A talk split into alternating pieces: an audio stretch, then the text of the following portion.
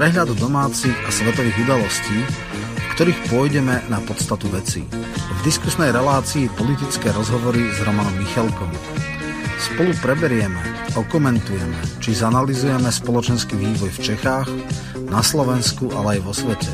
Otvorene, bez cenzúry, bez falošných pravidel politickej korektnosti, o tých, ktorí nám vládnu, aké sú motívy ich konania. Budeme hovoriť aj o zákulisných politických hrách, ekonomických či oligarchických štruktúrách, o oficiálnych, ale aj diskrétnych elitách.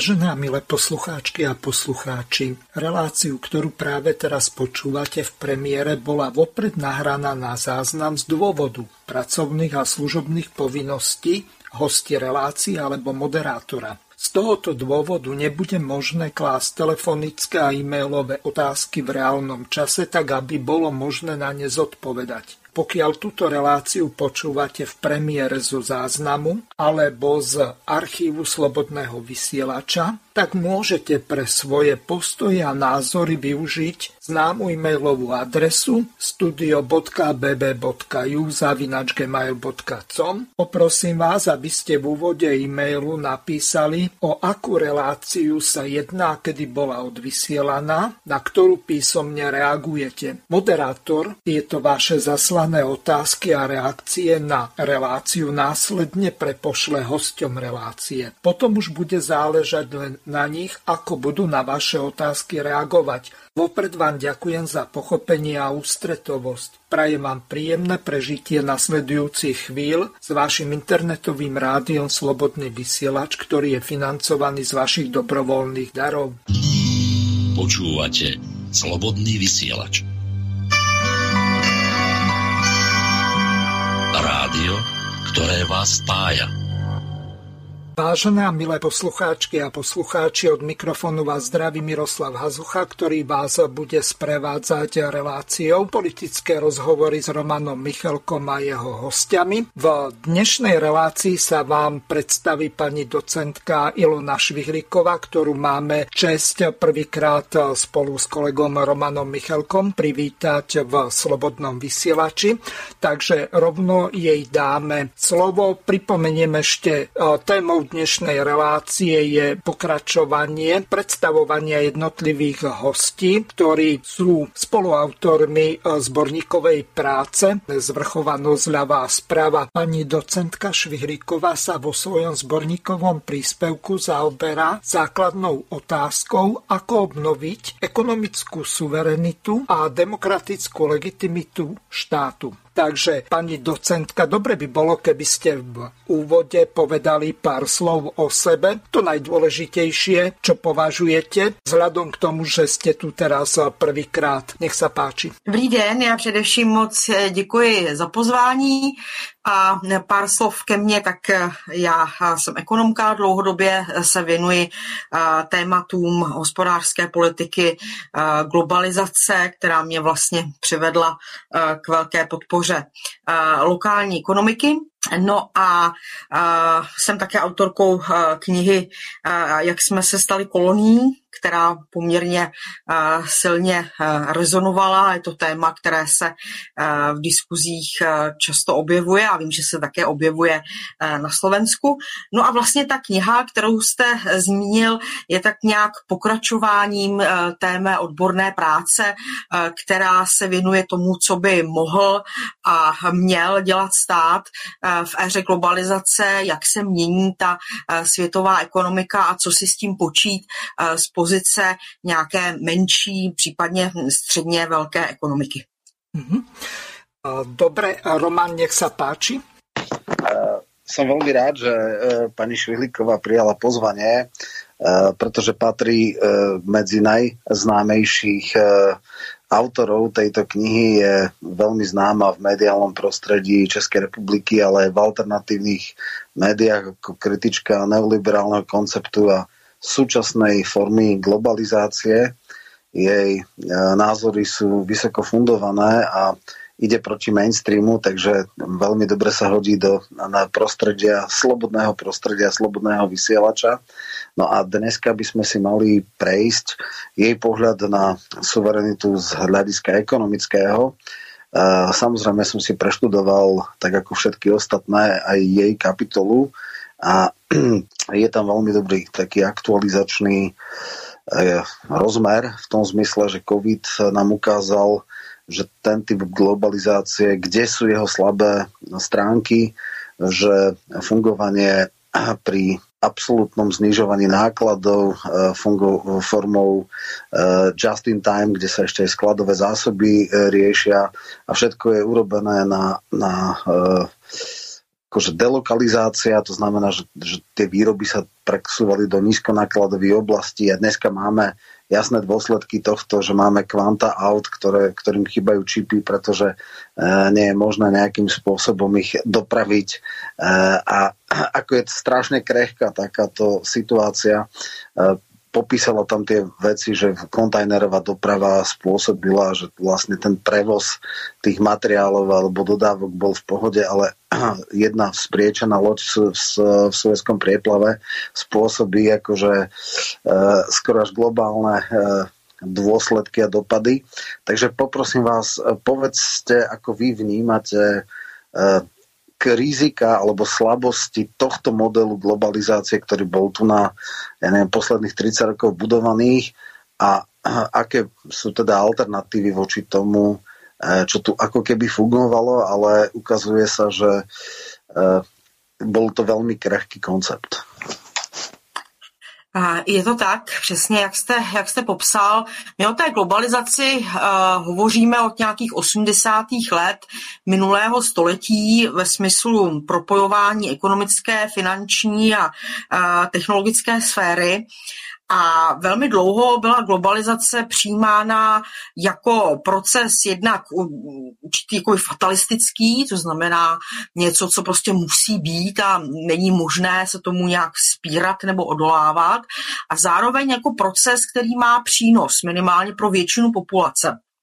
My jsme ovšem viděli v těch eh, posledních eh, deseti letech ještě před pandemí, že eh, ta rizika spojená s globalizací se zvyšují a bylo čím dál patrnější, že zejména v těch vyspělejších zemích eh, globalizace zásadním způsobem eh, narušuje trh práce a také právě tu ekonomickou suverenitu, která je konec konců eh, jedním z hlavních témat té zmiňované, zmiňované knihy. V globalizaci dominují nadnárodní korporace, eh, které buď pomocí svých ceřinných firm, anebo v rámci té sítě řetězců, kdy nemusí ty firmy nutně vlastnit, ale eh, prostě je mají jako subdodavatele, vlastně vytváří velmi dlouhé komplexní výrobní řetězce a výroba jednoho statku se tím pádem může táhnout přes několik kontinentů. Je logické, že pro takovéhle ty výroby a dělby práce eh, potřebuje potřebujete nutně samozřejmě technologie, které vám vůbec umožní sledovat a kontrolovat ten výrobní proces a zároveň také levnou dopravu. A tady vynález kontejnerové přepravy byl skutečně revoluční, protože nesmírně zlevnil eh, přepravu statků na eh, dlouhé vzdálenosti. Eh, já si pamatuju, jak jsem ještě četla bývalého šéfa Světové obchodní organizace Pascala Lamyho, který udával takový velmi názorný příklad, když říkal, že pokud se nějaké zboží z vnitrozemí Francie poveze eh, kamionem do Marseille, tak ta částka za tuhle dopravu bude dražší, než když to zboží poputuje přes kontejnerovou přepravu z Marseille do Šanghaje. A to si myslím, že velmi přesně eh, vyjadřovalo ten, ten charakter globalizace. Globalizace dostala několik zásadních úderů v těch eh, posledních eh, zhruba 10-15 letech. Jedním byla samozřejmě otázka velké recese, to znamená, ukázalo se, že ty finanční poruchy se v rámci toho systému šíří velmi rychle a viděli jsme, že vlastně problém, který by jinak byl typicky spjatý s americkým trhem, tedy vývoj na trhu nemovitostí, se rozšířil dál, zejména do těch vyspělejších zemí, které byly úžeji z USA spjaty. A vlastně v tom období už po téhleté recesi eh, vidíme, že se něco zásadního děje v té světové ekonomice a ta globalizace vlastně dosáhla, dosáhla svého vrcholu. My na to máme řadu indikátorů, já bych zmínila aspoň jeden. Eh, v těch eh, letech, v těch dekádách předcházející tomu roku 2008-2009 bylo patrné, že mezinárodní obchod objemově rostl dvakrát až třikrát rychleji než světové HDP což vám prostě říká, že čím dál víc zboží prochází mezinárodní směnou, že čím dál víc zboží je určeno pro zahraniční trhy. A tenhle ten vzorec se potom v roce 2010 um, kazí, prostě mizí a už se vlastně nikdy neobnoví. Um, no a než jsme mohli vlastně tohle nějakým způsobem podstatně proskoumat, tak přichází samozřejmě pandemie, která velmi dobře ukázala ta obrovská rizika, uh, která jsou s globalizací zpětá. A to zejména rychlé šíření šoků, včetně samozřejmě pandemie. Uh, patří k tomu i ta závislost na vzdálených trzích a samozřejmě z toho um, plynoucí zranitelnost. Vzpomeňme si, uh, kolik evropských zemí v té první fázi nebylo schopno si zajistit ani základní um, zdravotní materiál a museli uh, čekat na dodávky z Číny, která uh, v těch um, posledních 30-40 letech eh, neskutečným způsobem modernizovala svoji ekonomiku a hlavně eh, se stala skutečně obrovskou eh, velmocí v rámci průmyslových kapacit. Pokud hovoříme o zpracovatelském průmyslu, tak v Číně najdeme zhruba třetinu světových kapacit, což je skutečně velmi významná, velmi významná role.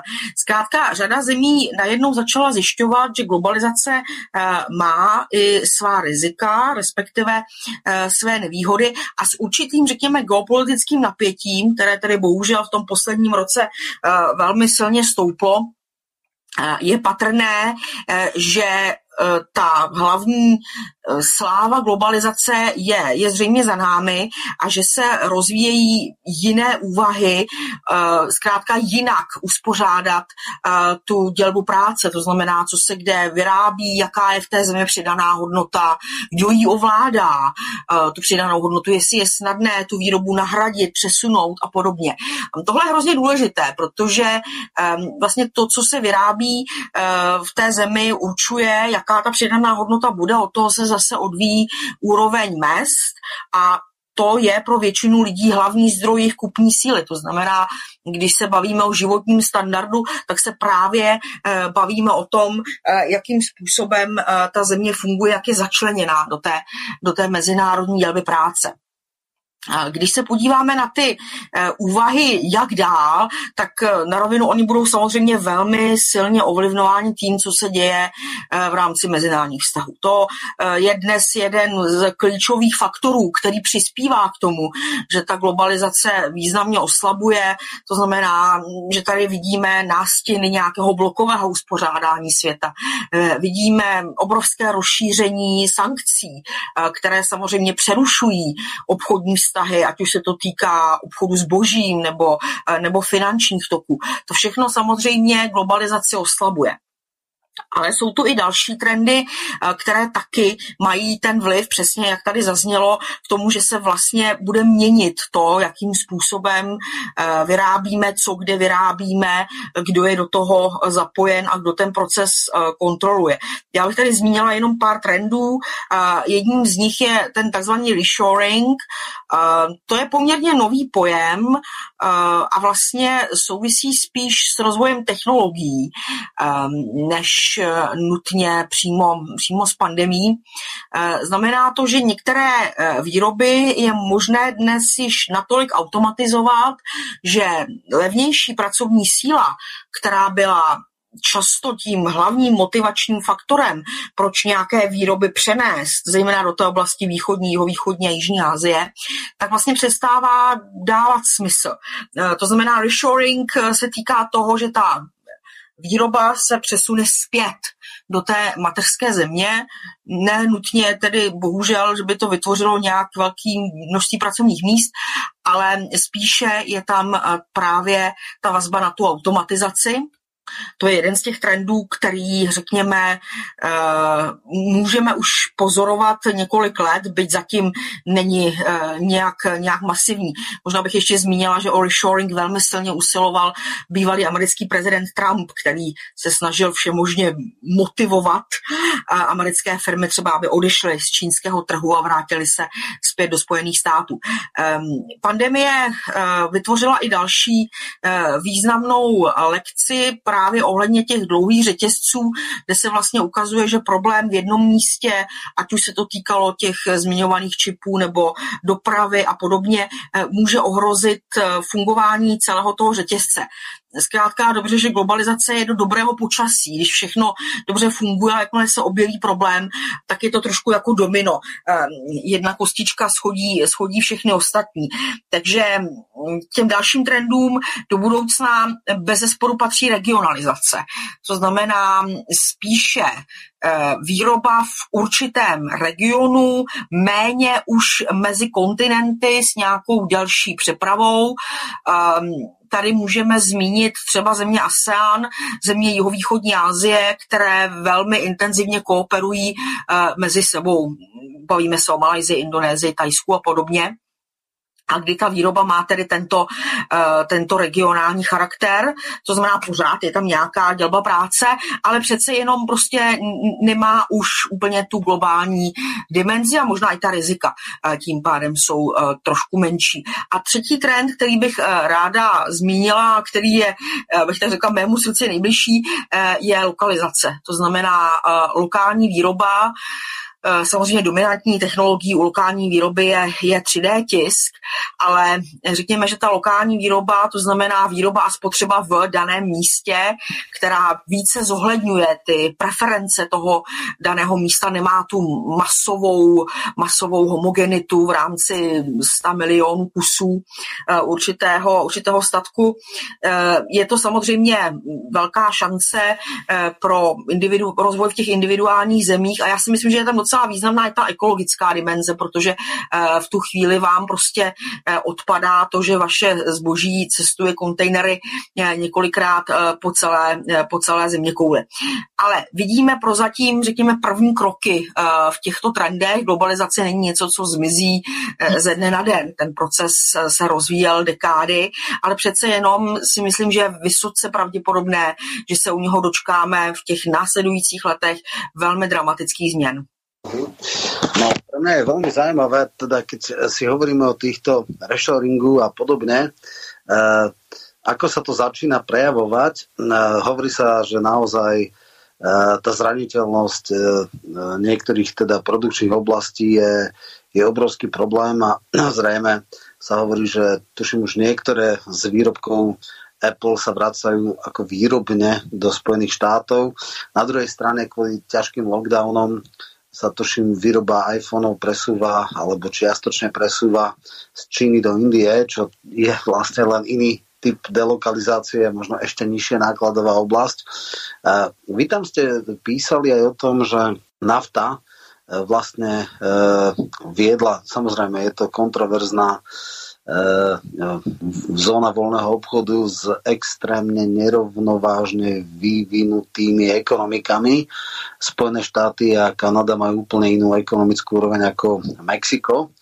A e, tam ma tak napadla jedna vec, že buď to teda fatálne zlyhalo, celý ten koncept, alebo to viedlo k opačným výsledkom, lebo e, Nafta mala v podstate dať eh, pracovné príležitosti nízkonakladovej pracovnej sile v Mexiku a tým pádom ju mala udržať tam, lebo mala sa vyriešiť nezamestnanosť a podobne. Vy ste tam na, naopak písali, že to viedlo ešte k väčšej, väčším vlnám tlaku na migráciu a podobne, čiže e, akože tá prosperita sa nedostala do toho Mexika, ale naopak ako keby išla ďalej, ale samozrejme malo to za následky likvidáciu Detroitu a prevoz, e, teda prenos e, výroby aut e, z povedzme Detroitu do, do Mexika.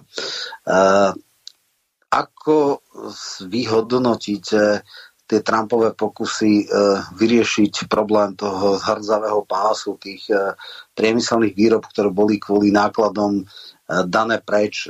Podarilo sa mu niečo? Je to vôbec reálny koncept? Ako znova industrializovať svet, vyspelý svet, ktorý sa deindustrializoval preto, lebo bol vysoko nákladový a jednoducho vlastníci, korporácie, akcionári, správcovia fondov riešili jedinú vec nákladové položky a a to, čo potom tam ti tiež hovoríte, že závody kudnu sa stali takou, takým nedobrým športom, ktorý vlastne praktikovali všetky vlády snaže Eh, dostať k sebe eh, investorov.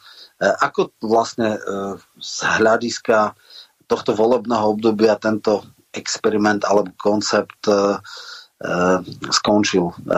Je toto vôbec reálna, reálna alternatíva? Dá, dá sa vrátiť späť, spätný chod, alebo, alebo to bude niečo také hybridné, že čiastočne áno a čiastočne to bude inak?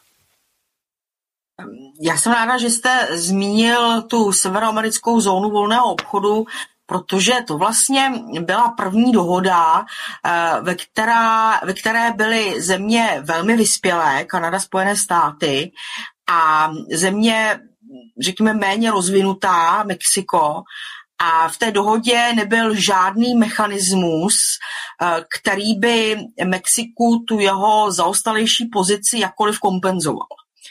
Ehm, což eh, je typické pro tu neoliberální éru a nepřekvapí, že právě ta dohoda o nafta se uzavírala jaksi v tom vrcholném období eh, neoliberální globalizace v roce v roce 90, 94. Ehm, je pravda, že eh, ta, ta velká asymetrie měla určitě eh, svůj vliv na pokles průmyslové kapacity Spojených států, která ale probíhala už další dobu.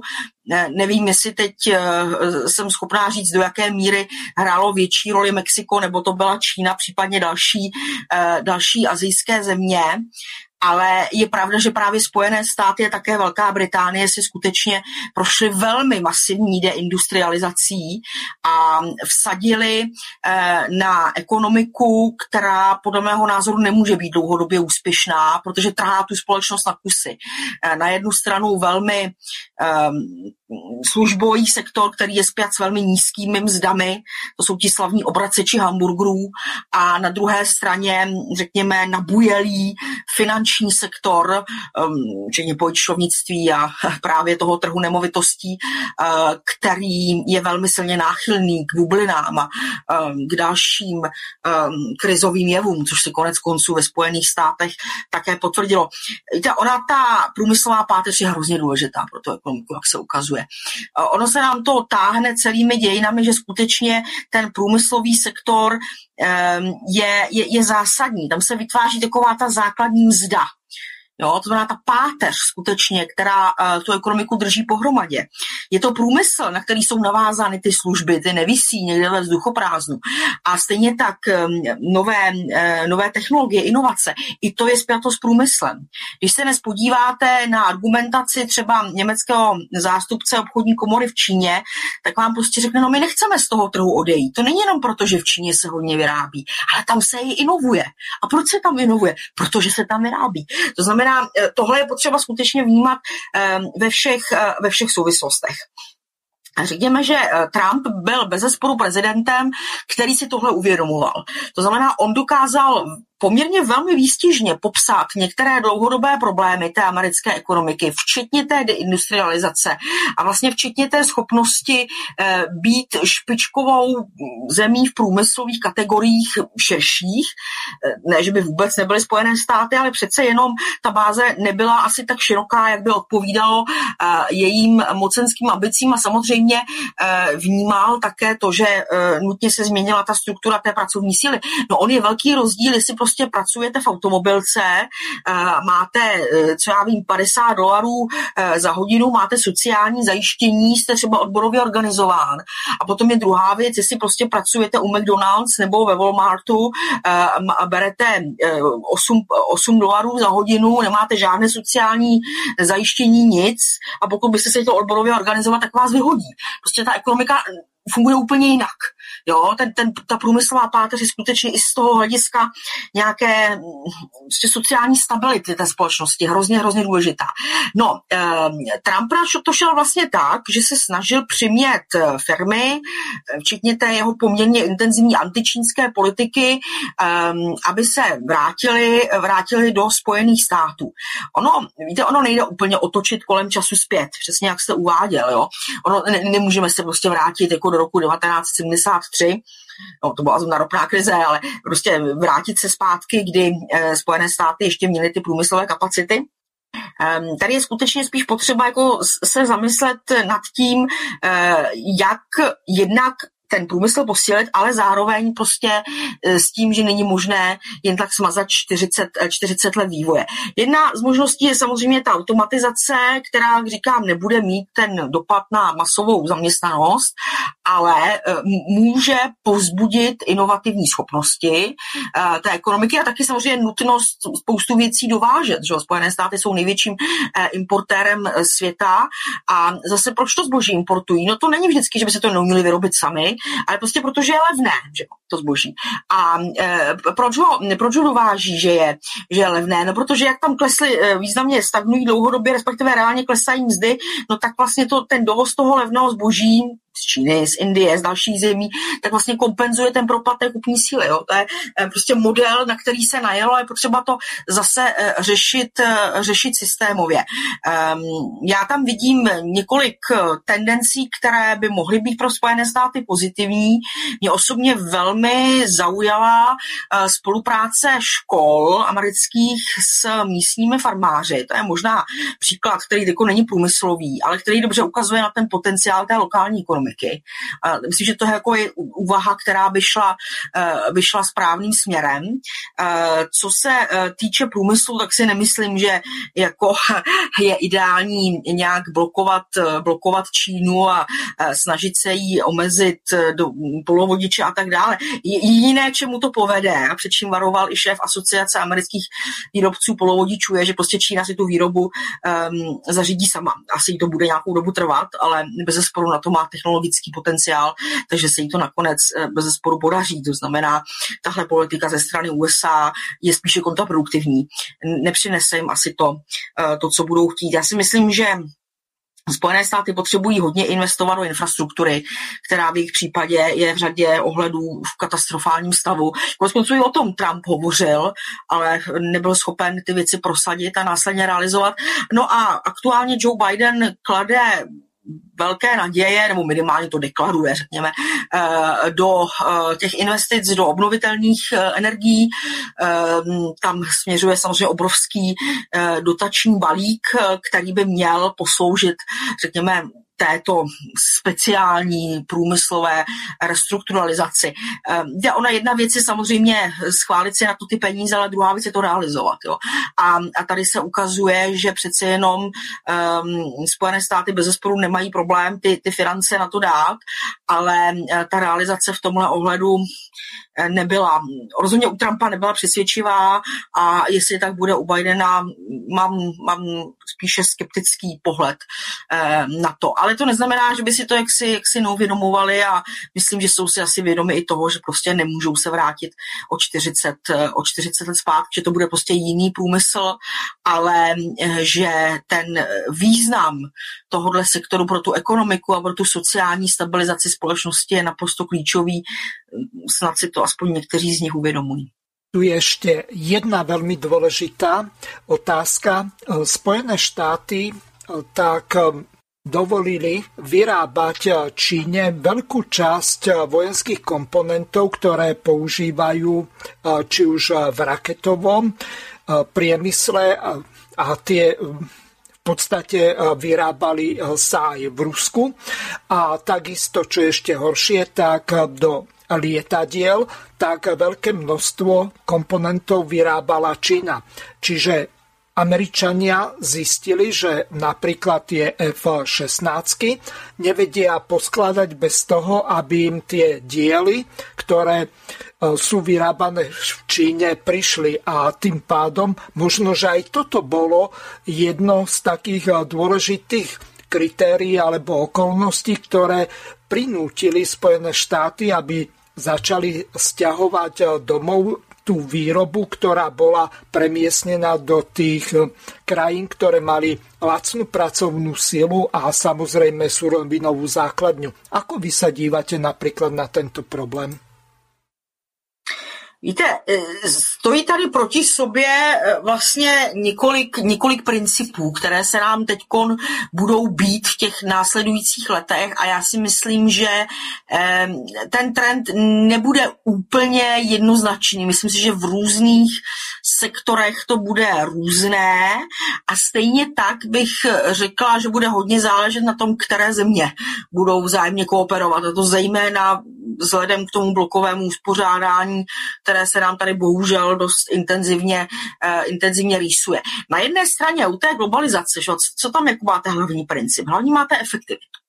Jo, to znamená, je tam samozřejmě tendence na rychlé dosažení zisku, ale efektivita. To znamená, já tu svoji výrobu, mám na to technologické možnosti, mám na to dopravu a všechno ostatní, co potřebuju, či nějaké liberální politiky, která umožňuje přesouvat kapitál, eh, tak zkrátka přesunu tu výrobu tam, kde je to pro mě nejvhodnější, ať už je to otázka nízkých daní, eh, levné práce, často dětské práce, eh, nebo neexistence sociálního zákonodárství, neexistence ekologického zákonodárství, zákonodárství a podobně.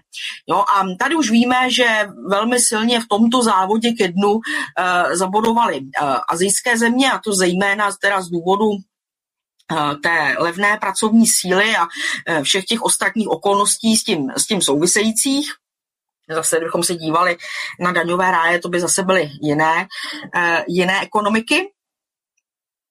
A tohle tedy je ten princip té efektivity. A teď nám právě ta pandemie a konec konců i ten vývoj předtím ukázal, že ono to jako má své následky, včetně toho, že některé země to skutečně intenzivně přehnaly a e, zbavili se té průmyslové páteře a tím pádem ohrozili významně svoji e, sociální stabilitu a v jiných zemích jenom, teď prosím v úvozovkách, e, jenom se prostě zvýšila nerovnost, je tam, řekněme, horší vývoj na trhu, na trhu práce a podobně. A proti tomuhle stojí dva jiné principy, které teď jak si budou spolu svádět tu bitvu. Ten jeden, který jste avizoval u toho příkladu vojenského průmyslového komplexu, eh, je eh, otázka strategické autonomie. To znamená stanovení si toho, které statky, eh, případně sektory jsou pro mě klíčové a já nechci, aby tam měl nějaká, aby tam nějaká cizí firma měla vliv a buď to definují, že cizí firma třeba z určitých zemí, jo, anebo teda úplně, prostě nepřipouštím ani, eh, ani třeba kanadskou v případě eh, Spojených států, prostě chci, aby to byla výroba, která bude plně pod kontrolou eh, té dané země a případně, aby tam třeba i stát měl nějaké, nějaký regulativní hlas, to samozřejmě také také může být. To znamená, ta otázka strategické autonomie je velmi důležitá a, a objevuje se čím dál častěji, ale zase otázka prostě s tím definovat uh, ty sektory a jakým způsobem to zařídit. A potom je další, další princip, který nutně nemusí být eh, spojen se strategickou autonomií, a je otázka odolnosti. No, to znamená, na jedné straně je globalizace s efektivitou a na druhé straně je lokální ekonomika se svou odolností. Ona nemusí být tak efektivní v tom smyslu neustálého snižování nákladů, ale je odolná. To znamená, víme velmi dobře, že to, co je lokálně vyráběno, lokálně spotřebováváno, nebo recyklováno a podobně, prostě vykazuje poměrně dost velkou míru odolnosti. Takzvaně to drží. E, a to jsou i ty, i ty lokální struktury, což mohou být jako místní firmy, družstva a tak dále. To znamená, že mají tendenci vydržet i nějaké jako eh, poměrně velké šoky, které by se případně v té světové ekonomice objevily. A tyhle ty principy se budou tak nějak, řekla bych, v těch následujících letech prolínat a eh, budou se v různých zemích nastavovat prostě nové modely toho fungování. A jestli se Spojeným státům podaří zvýšit svoji strategickou autonomii, eh, těžko říct, protože ty pokusy, jak říkám, byly, prozatím nebyly, nebyly úplně úspěšné. Je taky potřeba vzít v úvahu to, že ta americká společnost je rozdělená neskutečným způsobem. My často hovoříme o tom, že na Slovensku, i u nás a jinde je společnost rozdělená nebo rozpolcená, ale myslím si, že ve Spojených státech je to skutečně ještě mnohem, mnohem dál a že ta situace by se mohla případně i poměrně významně vyhrotit, což samozřejmě není pak kombinovatelné s nějakou modernizační průmyslovou strategií. Pani docentka, vy v tej vašej zborníkovej časti tak operujete s starogreckým pojmom autarkia alebo autarkeia v pôvodnom slova zmysle. V podstate tam sa jedná o niečo také, ako je samobytnosť, sebestačnosť obce a poli z toho mestského štátu. Ako je vlastne možné tento termín, ktorý poznali aj starí Rímania, tí ho v latinčine nazývali autosufienciencia, čiže ako je vlastne možné e, dosiahnuť v dnešnej dobe globalizácie alebo minimálne kooperácie na medzinárodnej úrovni tú autarkiu, e, ktorá by v podstate zabezpečovala tú sebestačnosť e, minimálne či už regionu alebo štátu? Tak eh, jenom na vysvětlení. Ona, jedna věc je soběstačnost, druhá věc je autarkie. Autarkie je vlastně uzavřená ekonomika. To znamená, to je ekonomika, nebo to může být i region třeba, který si prostě říká, my nechceme nic vyvážet, nechceme nic dovážet, chceme se spolehat čistě na vlastní síly, může to být z bezpečnostních nebo z nějakých jiných ideologických důvodů a e, tak si to prostě uspořádáme. Samozřejmě se všemi omezeními, které to má, ať už je to z hlediska třeba orné půdy, e, dostupnosti některých surovin a podobně. E, ten koncept soběstačnosti znamená, co hodně vyskytuje u té potravinové soběstačnosti, to je takové jako nejčastější téma, ale obecně ta soběstačnost prostě znamená, že máte dostatek zdrojů k pokrytí vlastních potřeb. Jo. A to co, je, to, co je zajímavé, když hovoříme o té globalizaci, že mu tu potravinovou soběstačnost, říkám, to je nejčastější, uh, nejčastější sousloví, když se o tom bavíme, tak ono to téma potravinové soběstačnosti vždycky rezonuje v takových vlnách. Uh, v krizových dobách se vrací a je to vnímáno jako strategické téma. To se trošku dělo i nyní po vypuknutí konfliktu uh, na Ukrajině. A naopak ve spojení s tou neoliberální globalizací, to znamená v těch 80. letech, to byl pojem, který velmi silně upadl v nemilost. A e, vlastně bylo zase, ten princip byl stejný, že nemusíme si prostě něco pěstovat sami, je, je možné to prostě dovést ze země, která k tomu má, e, má ty nejvhodnější podmínky. Zase se nám tady na jedné straně střetává ten princip té efektivity, to znamená, že třeba někdo někde vypěstuje něco levněji, teď je otázka, proč je to tak levnější, navzdory tomu, že tam musí být zpěté nějaké, nějaké dopravní náklady ale na druhé straně já vlastně ztrácím tu možnost, ty kapacity a často i to know-how eh, si prostě něco vyrobit, vypěstovat, eh, v tomto případě eh, sám. A řada zemí, především velmocí, vlastně nikdy na tu potravinovou soběstačnost nerezignovala, nemusela nutně o tom nějak intenzivně hovořit, ale tak nějak vždycky to prostě implicitně měli jako svůj cíl, to znamená být schopen vyrobit dostatečné množství potravin pro svoje obyvatelstvo. Samozřejmě bavíme se o zemích, které k tomu mají základní přírodní podmínky, asi se nebudeme bavit o um, zemích třeba s pouštním charakterem, jako je, jako je Saudská Arábie, ale pokud to jsou země, které k tomu prostě mají základní klimatické podmínky, uh, tak velmi často uh, si tento tento cíl kladou. Ale zase vidíme tam krásně v tom, v tom vývoji, eh, jak to téma upadá v nemilost a v krizových situacích zase se bere jako něco, hm, možná to není úplně špatný nápad, usilovat o tu potravinovou soběstačnost. Možná by stálo za to eh, zvážit, jaké cesty by k tomu vedly. Předpokládám, že tahle debata se vede i na Slovensku, u nás v České republice také eh, velmi intenzivně a to zejména v souvislosti s působením těch zahraničních eh, řetězců, které, řekněme, těm produktům od českých zemědělců příliš, příliš nepřejí a je to samozřejmě téma, které se nutně odráží i v tom, že klesá potravinová potravinová soběstačnost České republiky velmi silně, zejména uh, u uh, živočišné výroby, u vepřového masa, ale také třeba u zeleniny nebo ovoce, což je, je velmi, velmi smutné. A vidím tam úplně ten střed mezi těmi, kteří říkají, potravinová soběstačnost je strategický cíl, tam patřím já, se přiznám, a na druhé straně mezi těmi, kteří říkají, je to nesmysl se o to starat, prostě si to od někud dovezeme. Jo? A tahle, ten, tahle ta základní linie sporu se vlastně táhne dějinami a samozřejmě se objevuje tedy i v různých zemích. Roman, můžeš pokračovat, nech se páči. No, ja som sa chcel spýtať, vy ste tam hovorili o tom, že hm, práve tá delokalizácia a e, outsourcing mnohých výrob viedol k tomu, že vlastne podiel, za posledných 40 rokov podiel Európy na svetom HDP klesol o polovicu z 30 na 15 e, Logicky to znamená, že vlastne krajiny BRICS, lebo tie najviac v istom zmysle profitovali z, tej, z, tej, z toho e,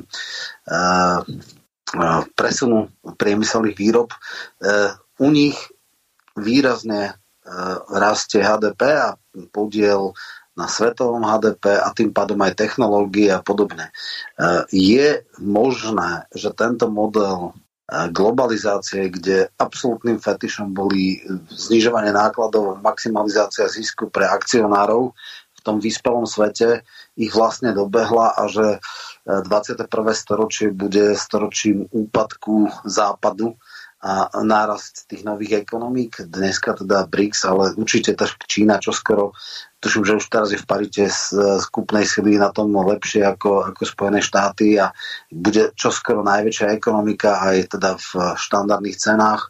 Japonsko už bolo dávno prekonané, e, ako neviedla nakoniec tento druh globalizácie e, práve k procesom, ktoré, ktoré vlastne sa vypomstili e, tomu fetišu uh-huh. nízkonákladovosti a maximalizácie ziskov? Myslím si, že jste to vystihl, vystihl dobře, že vlastně to, co vzniklo v tom západním světě, řekněme asi dominantně ve Spojených státech, eh, tedy globalizace, kterou de facto ovládali uh, ty velké nadnárodní firmy, uh, takže se do značné míry obrátila proti nim.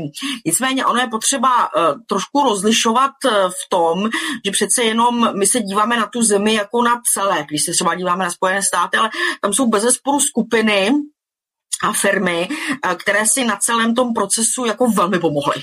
A ono je to vidět i na těch obrovských rozdílech v příjmech a v bohatství amerických domácností, která je skutečně enormní a de facto ta, jsou to čísla, která Spojené státy uh, vrací jako uh, někam do hlubin 19. 19. století, ta míra té nerovnosti ve společnosti. To znamená, ano, bez zesporu majitelé těch nadnárodních korporací případně ti špičkoví manažeři určitě nebyli nebyli nějak ošizeni, ale skutečně ten většinový dopad eh, na tu americkou společnost eh, byl, byl fatální a je to vidět už třeba v té dlouhodobé stagnaci mest, prostě v poklesu standardů, prostě vůbec nějakého sociálního zajištění, v nutnosti toho, aby ty domácnosti měly tři, čtyři práce, aby se prostě vůbec, vůbec uživili. Když se dívám na některé diskuze té mladé americké generace, tam je cítit obrovská beznaděj z nich, jo což mimochodem o té společnosti uh, také, uh, také hrozně vypovídá. Uh, Zase mezi zeměmi BRICS jsou samozřejmě velké rozdíly. Oni ty země mají různé, různé modely.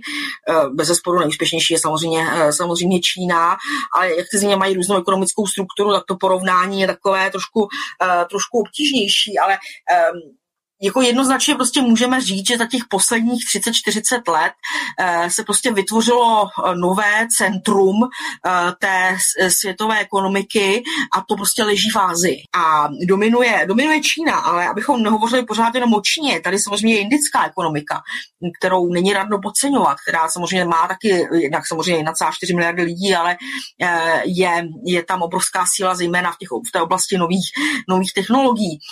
Já vnímám velmi silně obrovský zestup Indonésie, která ještě před pár lety prostě byla spojována zejména jako s palmovým olejem a řekněme s tématy, které úplně nezbuzovaly eh, nějaké velké nadšení. Dneska je to země, která se neskutečně rychle industrializuje a jen tak eh, pro posluchače jako určitý konkrétní příklad.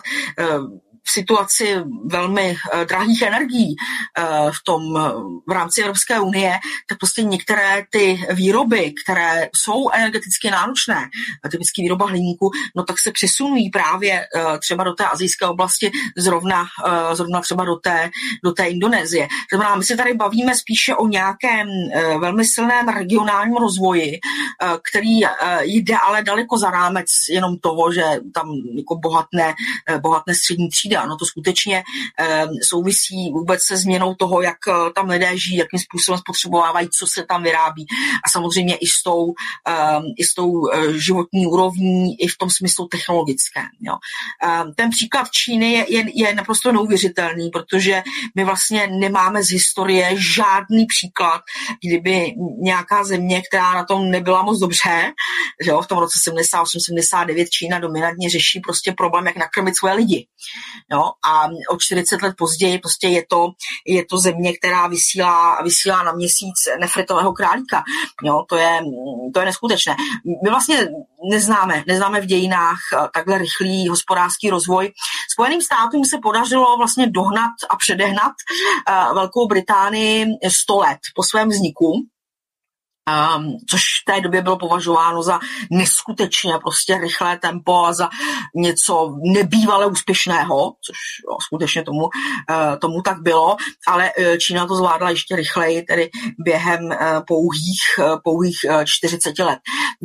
Smutné na tom je, že vlastně uh, ta, ta rozhodnutí uh, jsou činěná právě jakoby tím západem. Jo? To znamená, tady pozoru do značné míry jako sebedestruktivitu. To znamená, na jedné straně ano, ti nejbohatší, samozřejmě ti majitelé těch firm a další, tak ty si neskutečně pomohli, ale prostě jako většině obyvatelstva se nežije líp a v řadě případů v USA eh, se jim žije podstatně hůře. Prostě eh, ty, ta, ta mladá generace současná prostě jenom jako s nostalgií se dívá třeba na to, jak, jak žili jejich, eh, jejich rodiče. Jo? To znamená, ono to samozřejmě vytváří nějakou, nějakou společenskou atmosféru. A eh, takže tahle, tahle rozhodnutí měla, měla významný dopad, byť se spožděním na, na tu společnost a samozřejmě ta současná rozhodnutí, když se podívám na EU, třeba ohledně té politiky energetické, tenhle dopad eh, budou mít, eh, budou mít taky. Jo. Tady není nutné jako obvinovat Čínu ze všeho možného. Prostě globalizace jako proces byl vymyšlen a vznikl na západě. Byly to západní nadnárodní korporace, eh, které ten proces ovládaly a do značné míry ještě, ještě stále ovládají. Jo. Takže to není výmysl ani Indie, ani Malajzie, ani, ani té Číny. Ale jak se ukazuje, tak skutečně ten, ten prospěch minimálně je, když se podívám na ty západní země jako na celek, je v nich často velmi, velmi nerovně distribuován a to samozřejmě nutně musí narušovat tu kohezi v té společnosti a samozřejmě i podporu eh, těch vlád, které se za ten proces globalizace dříve tak vehementně stavěly. To je velmi dobrá věc a eh, já budem teda používat argumenty od mysliteľa, které by som si to před pár rokmi v životě nepredstavil. Uh, nedávno, no nedávno, veľmi dávno už, ale som si to počkrtol a, a ešte pri prvom vydaní Smrti západu od Peta Buchanana som si uh, uh, ma zaujala jeho kritika uh, v podstate uh, neokon, hlavne teda tých ekonomických, kde hovoril, že k čomu to viedlo. Vy ste veľmi dobre povedali, že vo svete je prehlbujúce sa e, priepasné rozdiel medzi bohatstvom a chudobou medzi bohatým severom a chudobným juhom, ale aj vnútri západných spoločností. On tam e, hovorí ten e, klasický prípad, strednostavská e, dova, domácnosť v 50. rokoch v Spojených štátoch mala čo jedného pracujúceho manžela, povedzme advokáta, manželka bola doma a jeho príjem zabezpečil na danej dobovej úrovni slušný štandard pre celú rodinu v priebehu 60. rokov sa výpadok eh, príjmov riešil masívnym zamestnávaním žien. Eh, v 70. rokov masívny nárast hypoték eh, a zadlžovania spotrebných úverov a podobne. V 90. rokoch prišli plastikové karty a všelijaké poistné, respektíve mm. produkty ako debetné karty a podobné záležitosti. A dnes E, sa ten, e, ten strednostavovská e, spoločnosť alebo teda rodina v podstate na to, aby si udržala svoj status, tak musia pracovať obaja, musia mať hypotéky, spotrebné úvery na kartách a podobne. To znamená, že, že vlastne ona sa vlastne prepadá. Giniho koeficient o nerovnosti sa ďalej prehlbuje a mnohé štáty sú extrémne menej. Dokonca sa hovorí, že to už sa navrácia pomaly feudalizmus, že tá nerovnosť je tak extrémna, ako, ako bola naozaj niekedy vo feudalizme, že ideme úplne že zlým spôsobom. No ale ten problém je, že my sme podľa Wallersteina tzv. sami periféria, nedávno nebohého mysliteľa a vlastne také tie celostné koncepty, ako zvrátiť tento model globalizácie asi, asi nemôže prísť z malých e, krajín ako sú Česko alebo Slovensko, ale musia si to uvedomiť aj v tom centre. E, je nejaká reálna, reálny koncept, ako tento, túto extrémne polarizovanú spoločnosť čo sa už prejavuje aj v politike, že naozaj tie štandardné politické sily sa dostávajú, alebo teda oslabujú a ten extrém pravicový alebo ľavicový rastie, že máme tu nárast populistických eh, politických síl. Eh, Lepenová síce vychytáva eh, tradičné okrsky, kde boli silní komunisti, Spojené štáty vlastne, takisto Trump je kladivo na systém, proti establishmentu je to nejaký výkrik zúfalstva. Boris Johnson chytil v čase najväčšej hviezdnej slávy okrsky, ktoré boli vždycky lejbristické, kde boli úplne že baníci a podobne. Čiže naozaj tá štandardná ľavica už prestala, ako keby odsudzila sa svojmu voličstvu a e, preberajú jej elektorát populisti. Je ale nejaký racionálny koncept, ako toto zvrátiť?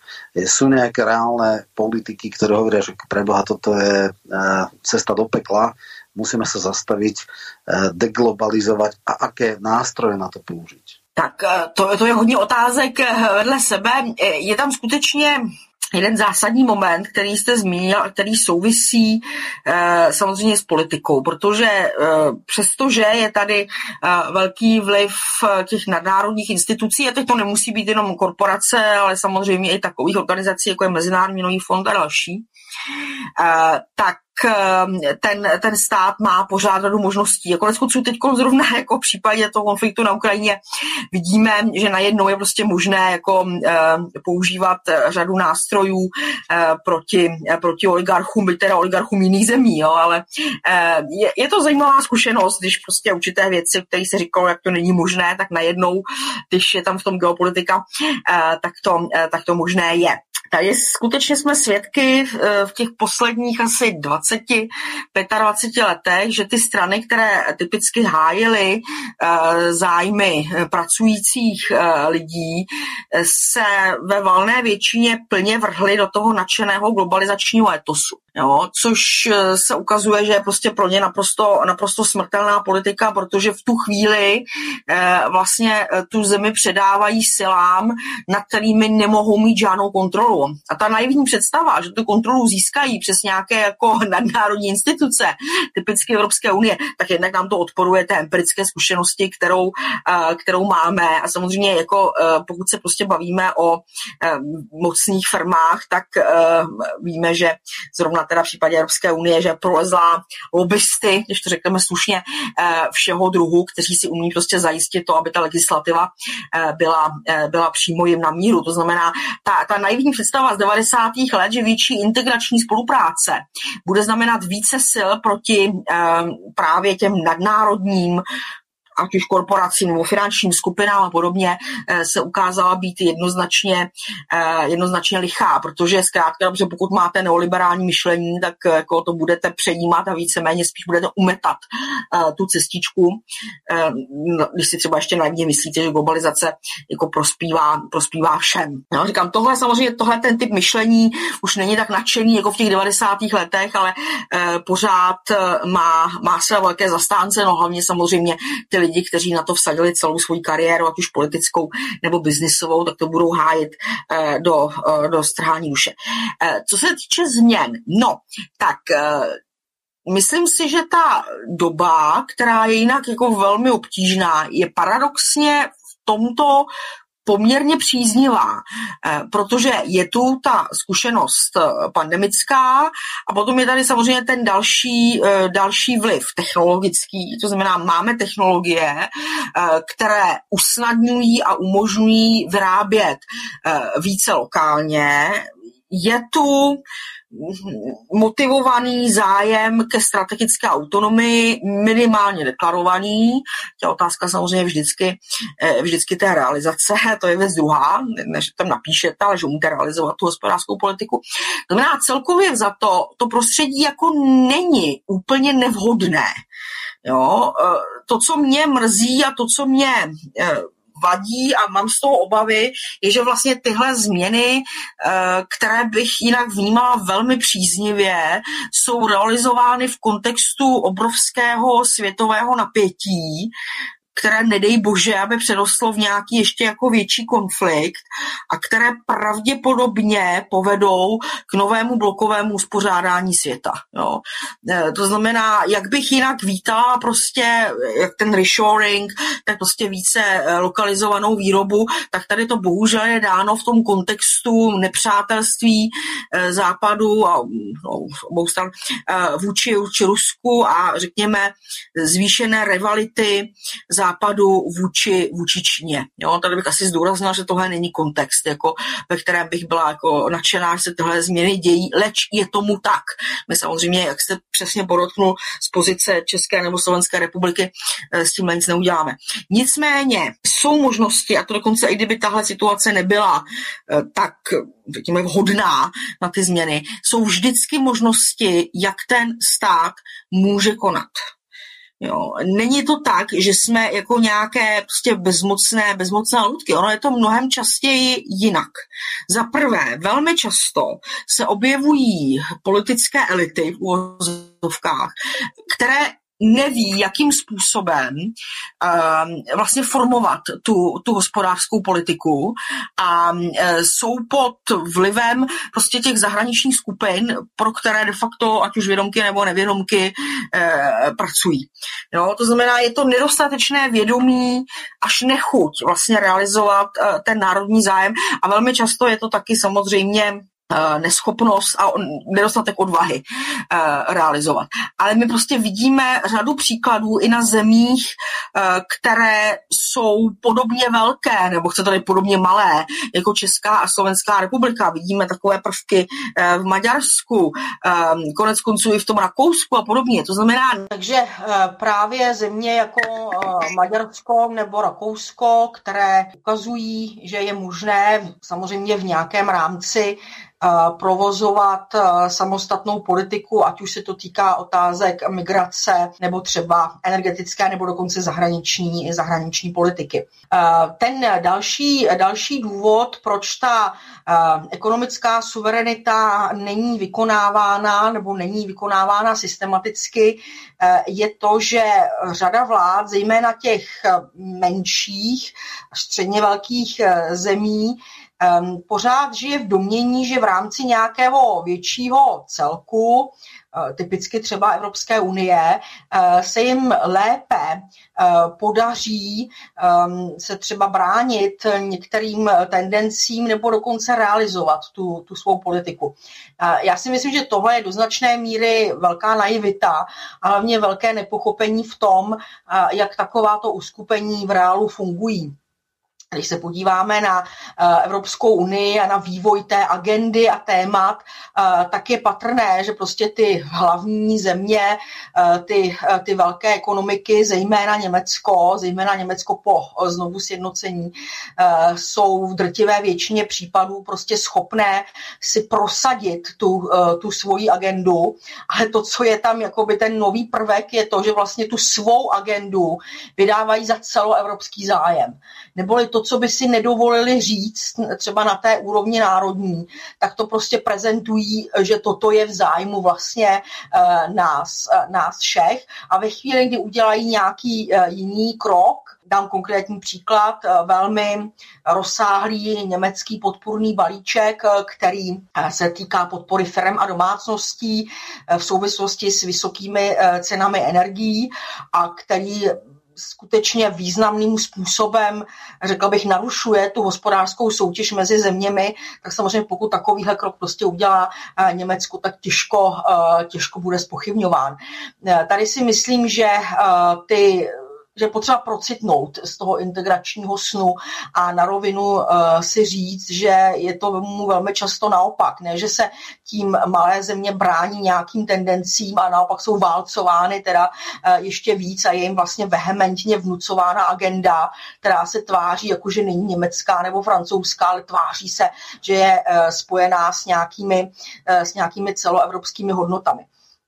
No, ten, eh, ten třetí důvod samozřejmě eh, je napojen vlastně na ty první, to znamená na to, že eh, vlády řady zemí neví a, a nebo nechtějí a často prostě mají spíše své motivace v zahraničí, to znamená buď ví, že se budou následně recyklovat v nějaké mezinárodní organizaci, třeba v nějakých postech EU, e a nebo že se prostě pak uchýlí do nějaké nadnárodní firmy, firmy za, eh, za luxusní plat. Tím pádem ta motivace eh, prosazovat eh, ten národní zájem je pro ně velmi, velmi malá, protože zkrátka dobře od začátku ten jejich zájem, jejich sobecký individuální zájem nebyl spjat s tou danou zemí. A tuhle malou míru lojality a naopak vazbu k zahraničním zájmům eh, vidíme eh, velmi, velmi silně, zejména tam, eh, kde ty ekonomiky jsou silně zapojené do té mezinárodní doby práce přes vliv nadnárodních firm.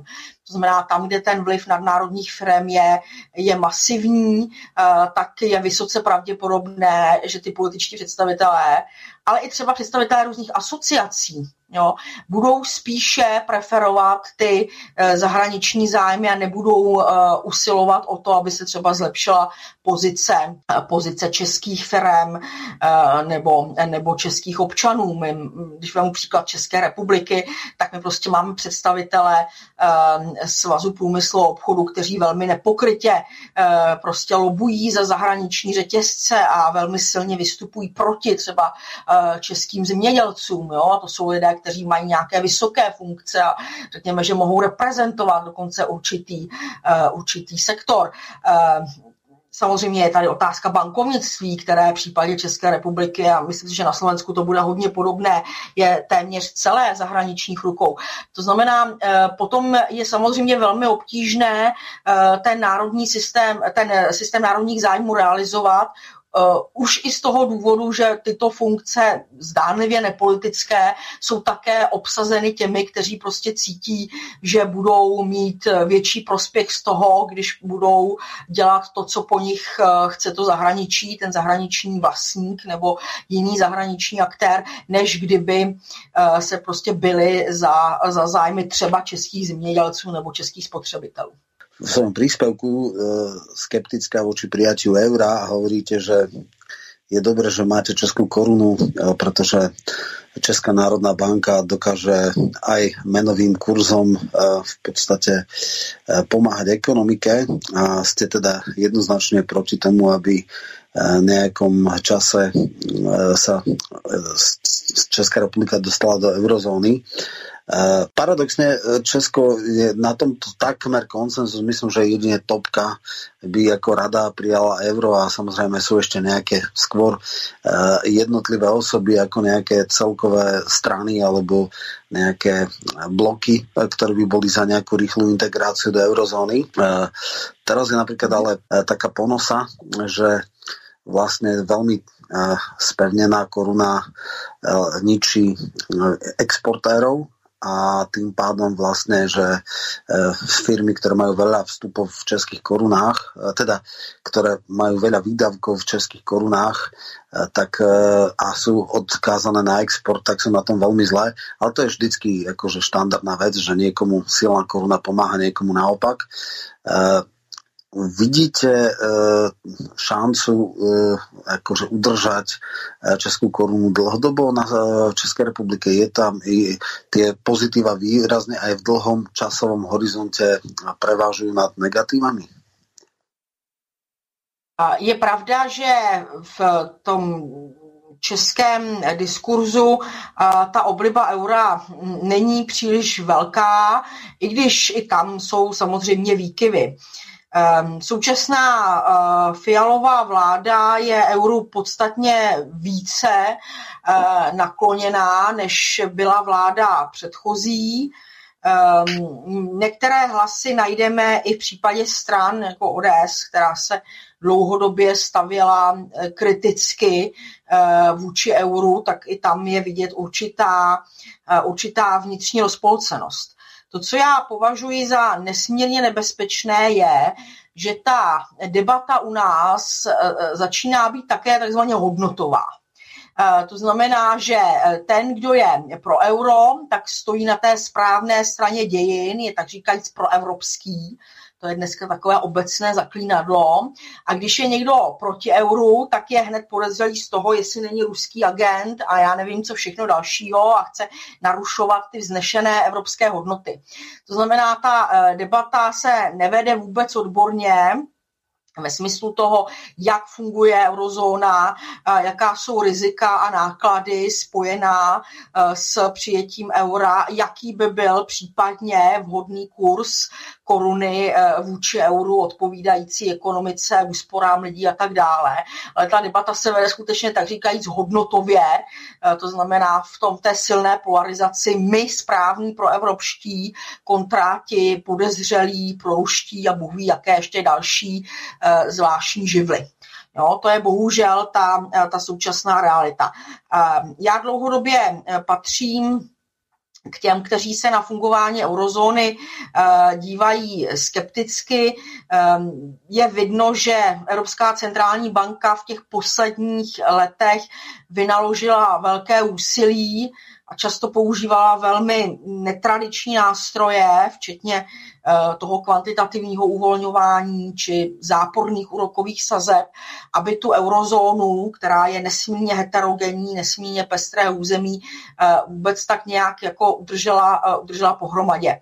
Vzpomeňme, že i minulý rok vlastně Kristýn Lagardová přispěchala eh, s novým nástrojem, který má být také eventuálně použit, pokud by prostě některým zemím vzhledem k rostoucím úrokovým sazbám hrozily problémy. Tam samozřejmě na prvním místě je to, je to Itálie, eh, která je velkou ekonomikou a její ekonomické problémy by případně zasáhly zasáhli celou eurozónu, eh, potažmo celou Evropskou unii a je samozřejmě důležité zajistit, aby ta eh, ekonomika zůstala refinancovatelná, to znamená, aby ty úrokové sazby asi nebyly eh, příliš vysoké, aby nedošlo k nějakému scénáři, ale to, to, nešťastné, to nešťastné Řecko. Takže já mám tady k tomu fungování té eurozóny řadu výhrad. Vnímám, že asi na Slovensku to budete vnímat pozitivněji nebo možná eh, s méně výhradami.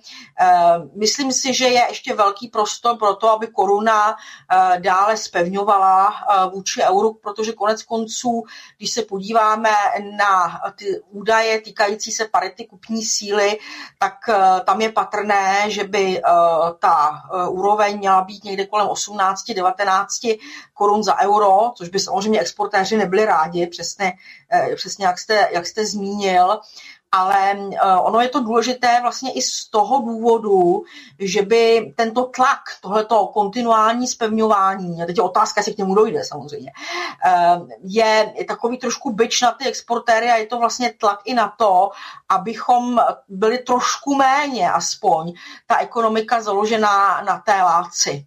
Jo, to znamená na té kombinaci té, té levné práce s nějakou nižší střední přidanou hodnotou a samozřejmě i s kurzem, který teda vůči paritě kupní síly je významně, stále ještě eh, významně podhodnocen.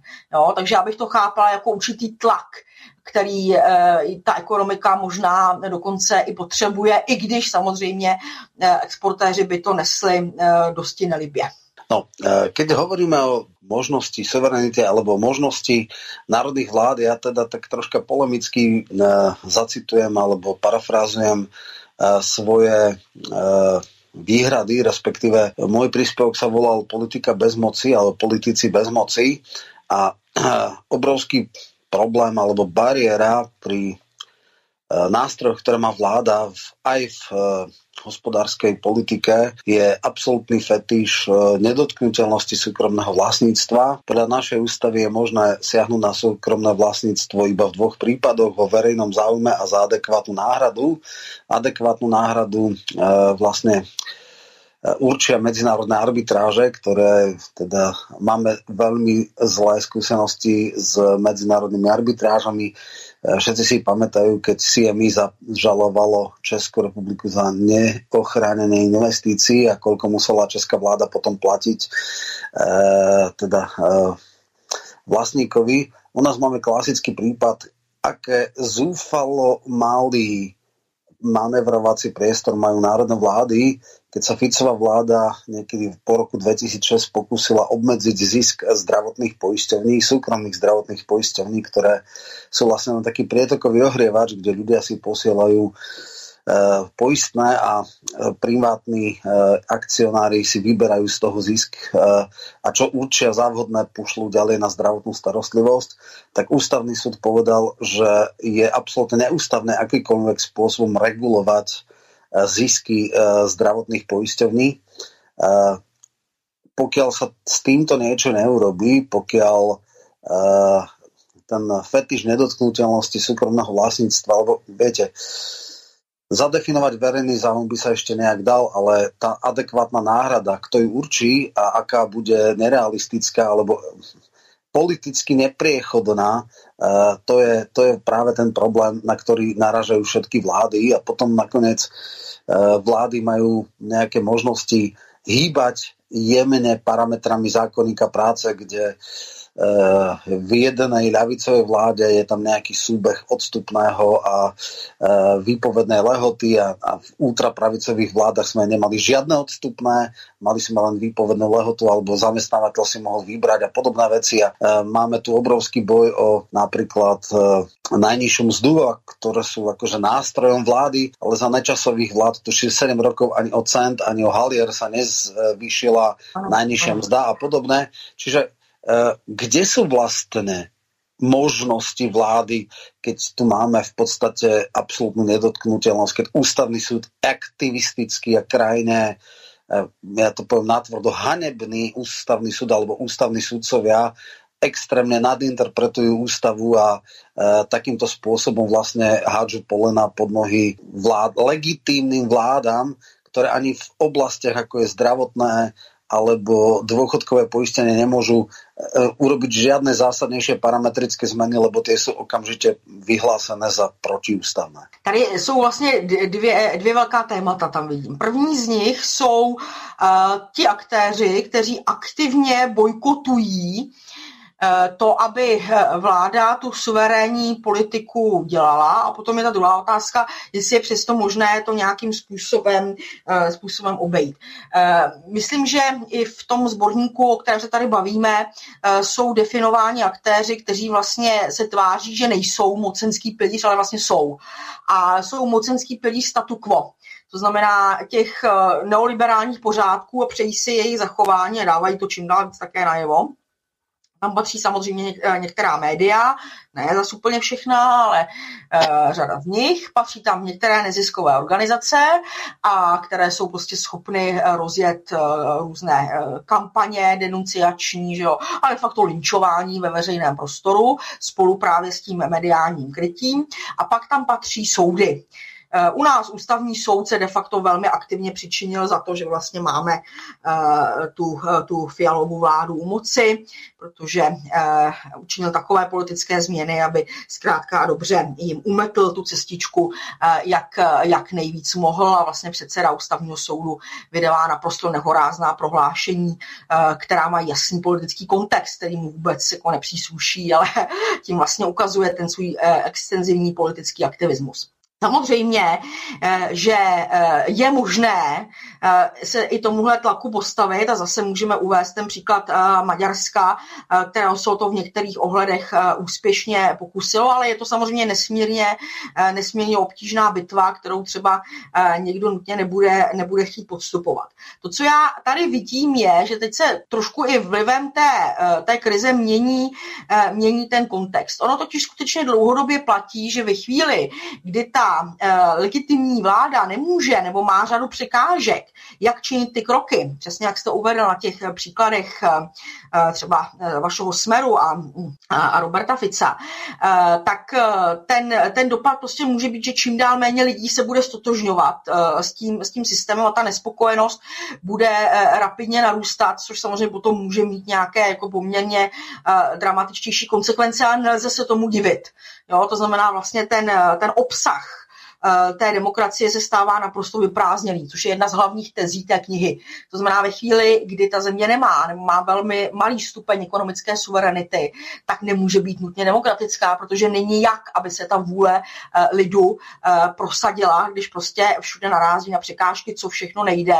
A ty překážky jsou vlastně stavěné tak, aby se mohl realizovat jenom jeden jediný zájem, většinou teda spjatý s nějakou nadnárodní liberální elitou. To, co trošku pomáhá pomáhá v té současné situaci, je právě ta kombinace krizí, ve kterých se ocitáme, kdy najednou vidíme, že i teda v rámci Evropské unie se diskutuje o veřejném, eh, o energetickém sektoru jako o veřejném statku, včetně třeba opatření, která eh, mají charakter vyšší regulace nebo dokonce eh, teda zestátnění, jako jsme to viděli v případě Francie i v případě Německa. A právě v těchto těch krizových okamžicích se vždycky otevírá to okno příležitosti. A to si myslím, že je, je velmi vhodné uchopit a vlastně eh, v tom krátkém časovém úseku udělat co nejvíce opatření, které mají tuhletu strukturální, eh, tuhletu strukturální podobu. Jo, to znamená využít, využít toho načasování, eh, které třeba na jeden, dva roky, ale přece jenom umožní třeba zesílený vliv státu nebo určitý stupeň regulace a podobně, zavedení mimořádných daní a tak dále a vlastně využít to a udělat přesně to, eh, co dělá ta neoliberální pravice. To znamená, eh, neoliberální pravice je silná v tom, že málo kdy přichází s kroky, které mají nějakou jednorázovou podobu.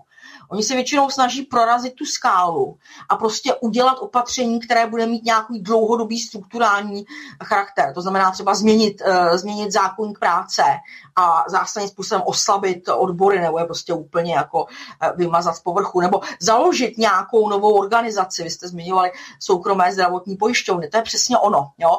A tyhle ty strukturální kroky se potom navracejí velmi obtížně. Ne, že by to vůbec nešlo, ale je to velmi, velmi obtížné a proto si myslím, že je potřeba využít těchto těch okamžiků krize, kdy se eh, dá dělat ledasco, abychom eh, vlastně ten proces mohli do určité míry zvrátit, anebo prostě do něj zase jakoby zasadit prvky, eh, které spíš tu suverenitu státu pozbuzují a posilují. Nadviažem priamo na Romana. V ústave Slovenskej republiky v článku 20 v oceku 3 sa píše Vlastníctvo zavezuje. Nemožno ho zneužiť na újmu práv iných a v rozpore so všeobecnými záujmami chránenými zákonom. Výkon vlastníckých práv nesmie poškodzovať ľudské zdravie, prírodu, kultúrne pamiatky a životné prostredie nad mieru ustanovenú zákonom. A ten článok 4, ktorý pomenul Roman, tak znie takto. Vyvlastnenie alebo nutné obmedzenie vlastníctva je možné iba v nevyhnutnej miere a vo verejnom záujme a to na základe zákona a za primeranú náhradu. Čiže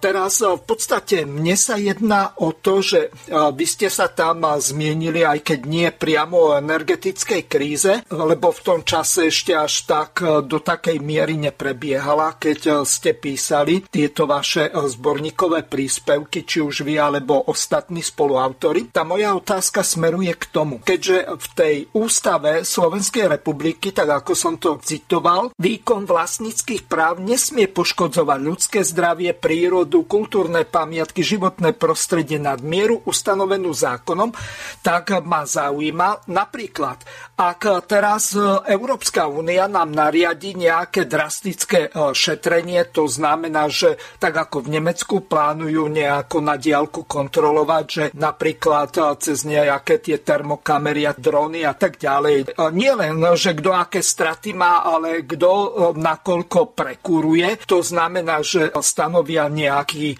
limit, povedzme 18 stupňov v bytoch a kto bude kúriť viacej, tak mu napríklad vypnú tepelné čerpadlo, elektrínu alebo obmedzia prívod z teplárny tepla. Čiže vieme, že niektoré inštitúcie tak potrebujú stabilnú teplotu, napríklad archívy, aby nedochádzalo k poškodzovaniu tých historických artefaktov alebo kníh a tak ďalej. A takisto v školách alebo v inštitúciách sa nedá fungovať, predsa ak niekto sedí pri nejakých 16-17 stupňoch.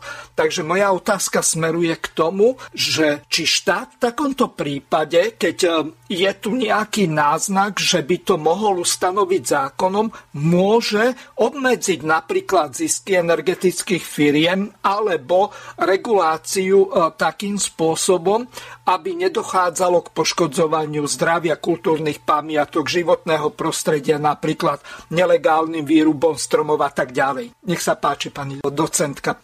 Eh, no, samozřejmě, jako, že, že může. Ten, víte, on stát může hrozně moc věcí. A zase, když se vrátím k hm, příkladu z velmi nedávné minulosti, eh, podívejme se prostě na, na pandemii. Já teď nemíním hodnotit, eh, kdo ji jak zvládal nebo nezvládal, ale bylo patrné, že prostě vlády přicházely s velkým množstvím opatření, která měla velmi netradiční charakter, říkám, nechci se dostávat do debaty, do jaké míry byla přiměřená nebo nepřiměřená situaci. Um, taky vlády postupovaly často, často různě, ale prostě přicházely s řadou opatření, ať se to týkalo uzavírání některých sektorů, třeba i škol, omezení pohybu a tak dále. Jo, to znamená, ta možnost státu zasáhnout v krizové situaci je, je obrovská, upřímně řečeno. A může být samozřejmě využitá Eh, jak pro posílení suverenity, nebo zneužita a namířena proti občanům, což je přesně ten příklad s těmi 18 stupni, eh, který, který jste uvedl, který byl diskutován samozřejmě i, i v České republice a troufnu si říct, že by měl velmi dramatické zdravotní následky eh, nejenom pro, pro seniory, ale pro značnou, značnou část populace. Ehm, k těmto opatřením se ty vlády prostě většinou uchylují za situace, kdy uh, maskují uh, nějaké, nějaké svoje, svoje selhání a vlastně apelují ještě na to, aby jaksi občané se uvědoměle uh, uskrovnili a dokonce tím se bojují proti nějaké zahraniční velmoci a podobně. Ale to, co vlastně ta vláda tím dává najevo, je, že přenáší náklady určitých svých politických selhání na občany, protože se bojí bojí, eh, ať už z důvodu osobních nebo, nebo jiných, prostě, eh, protože se bojí jít eh, po té skutečné, po té skutečné příčině, prostě to považuje za politicky příliš, příliš nebezpečné. Jo? A připadá jim jednodušší, když ten ty náklady, ať už v podobě třeba právě nižších teplot, ale nebo třeba omezení pohybu a třeba vím, čeho všeho dalšího, eh, prostě přenesou, eh, přenesou na ty občany. A to je zase politika, která neskutečně snižuje legitimitu té takzvané eh, liberální demokracie. A potom už se ocitáme v takovém tom bludném kruhu, kdy se snižuje legitimita a ty vlády se potom čím dál víc uchylují k různým represivním opatřením, kam samozřejmě patří mimo jiné i snaha kontrolovat média, nebo chcete-li prostě zavádět eh, nějaký, nějakou novou podobu cenzury a prostě mediální, mediální kontroly. To většinou neděláte, když se cítíte silní v kramflecích, to prostě děláte tehdy, když zjistíte, že prostě ta oficiální říkanka uh, už jako na lidi moc nezabírá, tak prostě chcete mít kontrolu nad tím, nad tím mediálním um, nad tím mediálním prostorem. Eh, je to chování velmi nebezpečné, ale podle mě neukazuje to, že to nejde nebo že není možné využívat tu ekonomickou suverenitu, ale je to spíše otázka a v případě ČR teda velmi jednoznačně, protože jsme čistý vývozce elektřiny. Eh, je to otázka politické zbabilosti a neochoty se postavit určitým zájmům a raději tedy, ale právě s pomocí některých médií, soudů a podobně, přenášet ty, ty náklady na občany a ještě jim vlastně říkat, že když se takhle obětují, takže se chovají morálně správně. Roman, nech sa páči, môžeš. Eh, vy ste spomenuli napríklad Maďarsko ako ten pozitívny prípad, ale on je skôr výnimka potvrdzujúca pravidlo, Maďari omlouvám, ale teď vás strašne špatne slyším. Ste ako príklad spomenuli Maďarsko ako pozitívny príklad, ale e, Maďarsko je takým európskym páriom. Vieme, že to je enfant terrible, enfant terrible ktorý e, vytáča európske elity, ktorý ide svojou cestou e, obhajovania národnoštátnych záujmov. A samozrejme, Orbán je Eh, prezentovaný ako človek, ktorý zásadným spôsobom ohrozuje demokraciu, ktorý urobil účelové zmeny volebných zákonov, ktorý síce má ústavnú väčšinu, ale iba vďaka e, veľmi neférovým praktikám, čo sa týka ovládnutia médií a samozrejme účelovým zásahom do volebného a politického systému. A takýchto eh, lídrov s takouto gurážou ktorí dokonca im teda hrozia ťažké sankcie, majú pozastavené eurofondy a e, chcú ich vylúčiť z rozhodovania Európskej únie. Ako tu sa ukazuje, že čo je to cena za nezávislosť, samostatnosť alebo podobné. Obávam sa, že málo kto po týchto sankciách, po tom, čo je Orbán alebo Maďarsko-európsky pária, E, sa vydá touto cestou. Ale e, chcem ešte jednu vec e, povedať. Bol som na jednej takej debate. Vy sama presadzujete alebo preferujete ako typ vlastníctva, ktorý je najlepšie, najkvalitnejšie, najviac dáva šancu zamestnancom alebo družstevníkom participovať na výsledkoch firmy.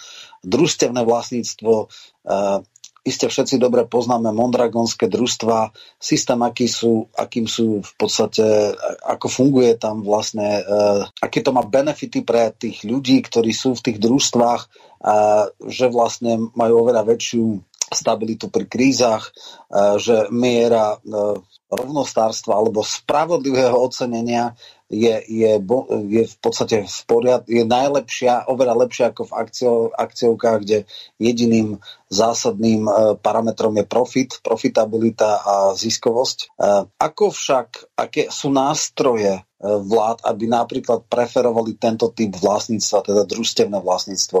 Ako jemne povedané, neviem si predstaviť, že by dneska v Európe bolo presaditeľné, ak by ja neviem, akciové spoločnosti e, mali korporátne dane, ja neviem, na úrovni 20% a družstevné vlastníctvo bolo bonifikované neviem, 10% daňou. To si myslím, že Kalousek a podobný by a Skopeček by skákali 3 metra do výšky a, a absolútne akože priorizovať lepšiu vlastníckú štruktúru, spravodlivejšie vlastníctvo je, je takmer nemožné v, v politicky nepresaditeľné v rámci uh, súčasnej politiky.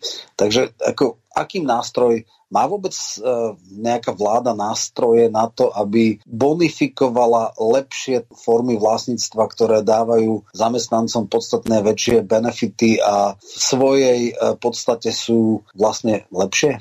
Tak samozřejmě existují eh, zákonné nástroje, jak, eh, jak to udělat a vy jste zmínil, že samozřejmě ta eh, neoliberální pravice o něco takového absolutně, absolutně nestojí, protože to jde přímo jako v rozporu s tím, jak nazírá na zaměstnance. Nicméně ten družstevní sektor, nebo řekněme i ten sektor z té zaměstnanecké participace, přece jenom je, je rozvinutý v řadě zemí, on byl dříve samozřejmě i v Československu, ale to už dneska není eh, rozhodně ne, ne v té míře. Eh, ten německý systém se vlastně týká hodně zapojení zaměstnanců v té, v té úrovni toho spolurozhodování, to je ten jejich Mitbestimmung systém, kdy vlastně vznikají ty, ty podnikové rady.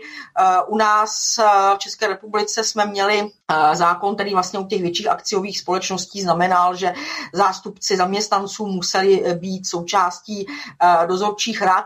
Jsou takové, řekněme, menší nástroje, které ale jsou, řekněme, takovým prvním krůčkem k tomu, aby to zapojení zaměstnanců bylo, bylo vhodnější, a to jak zapojení z hlediska rozhodování, případně také z hlediska podílů na na zisku.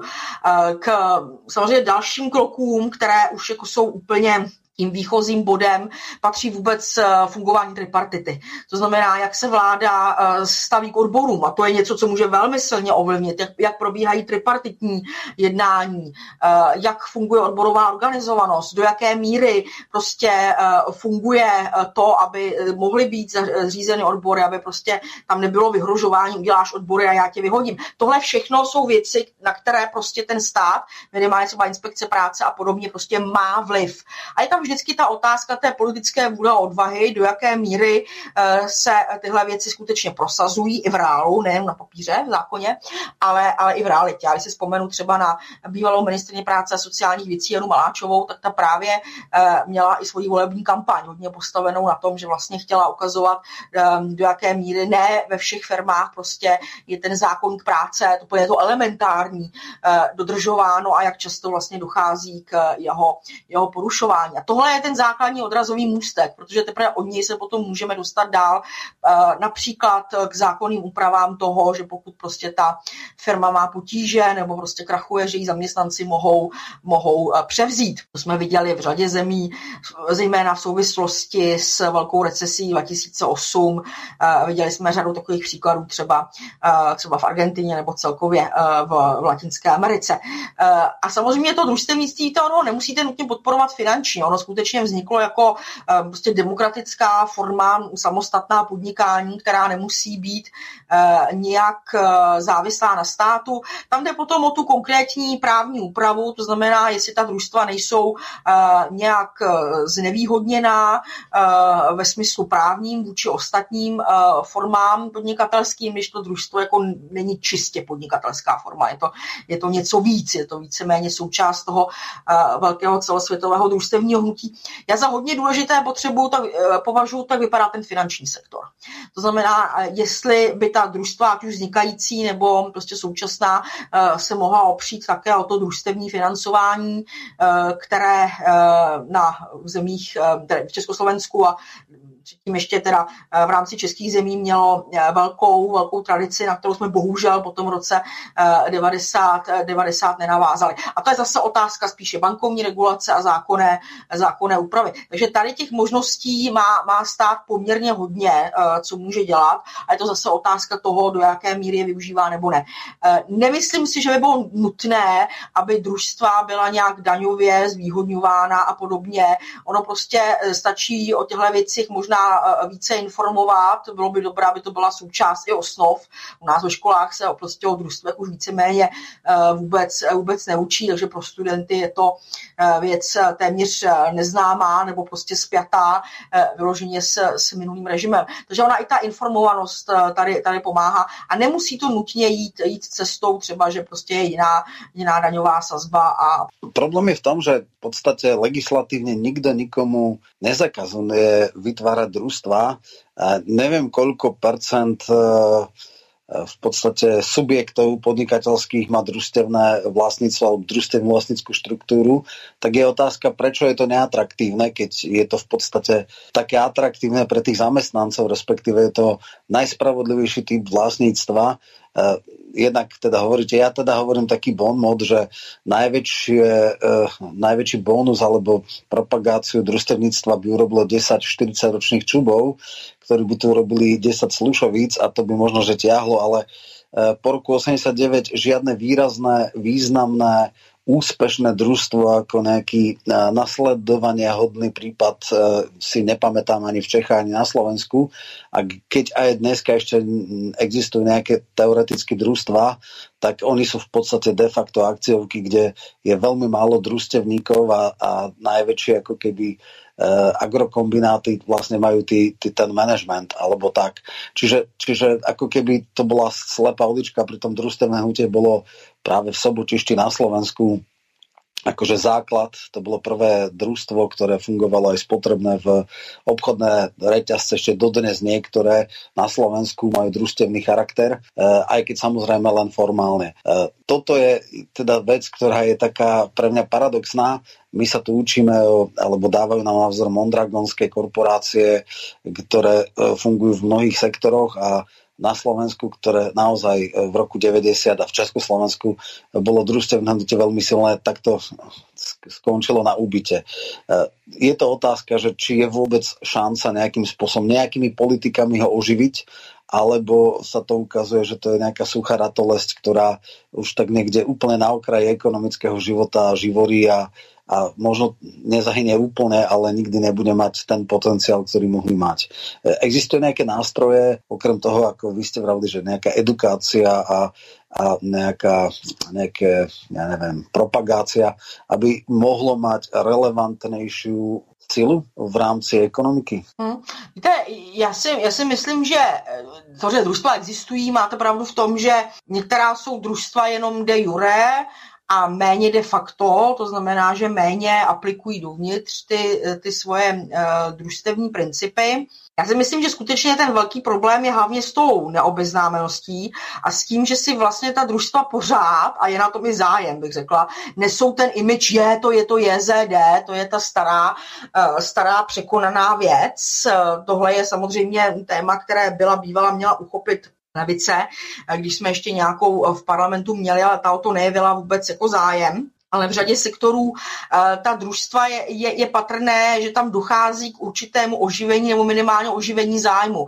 Ať už je to otázka družstevního bydlení, protože dostupnost bydlení je prostě jako jedno z témat, které uh, už eh, má prostě charakter celorepublikového problému a tam samozřejmě zrovna to zapojení uh, družstev je, je velmi žádoucí a historicky osvědčené.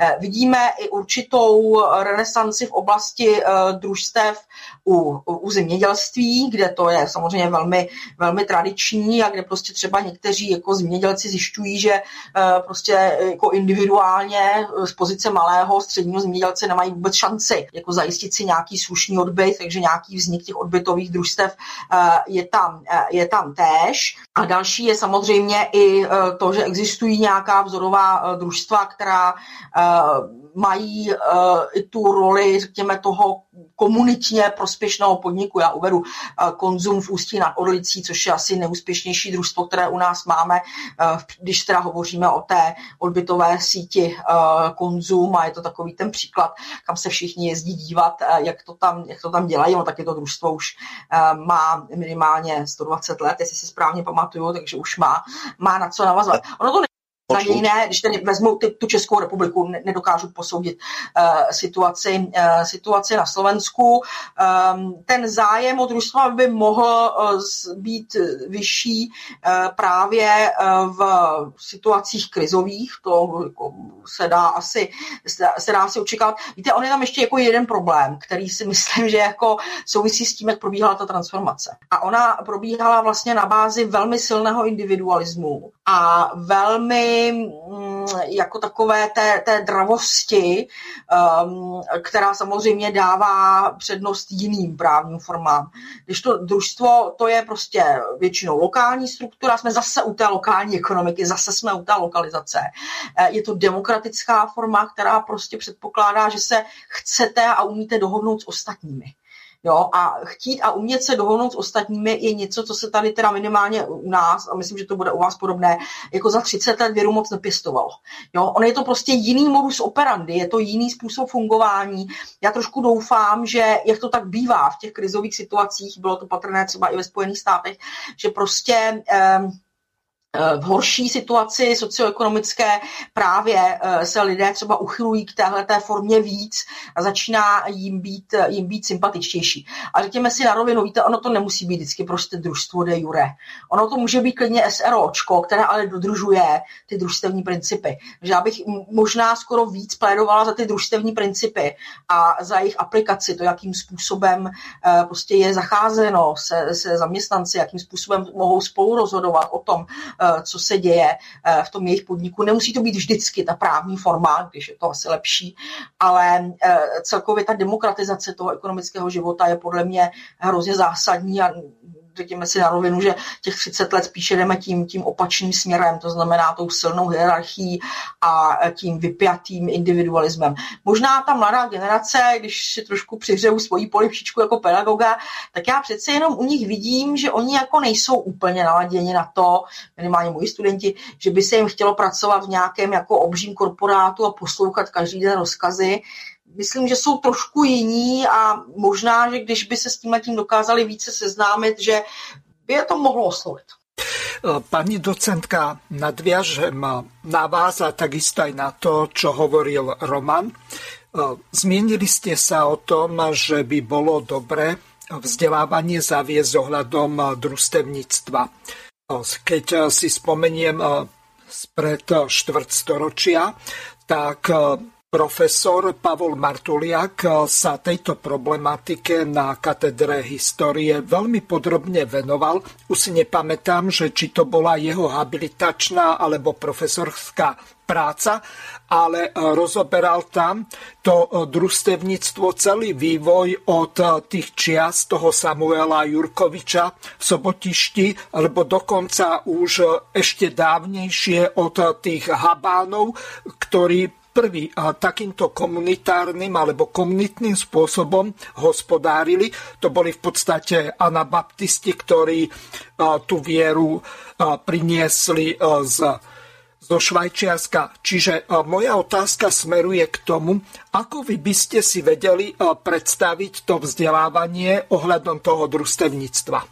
Já si myslím, že především je e, potřeba těm studentům nebo žákům konec konců e, říct, že existují prostě různé formy podnikání a různé formy toho, jak mohou uspokojovat svoje potřeby a jak se mohou spojovat s ostatními protože oni se skutečně učí a třeba už i na základní škole v rámci té různé občanské výchovy a podobně, že existuje akciová společnost a že existuje společnost s učením, omezením a tak dále.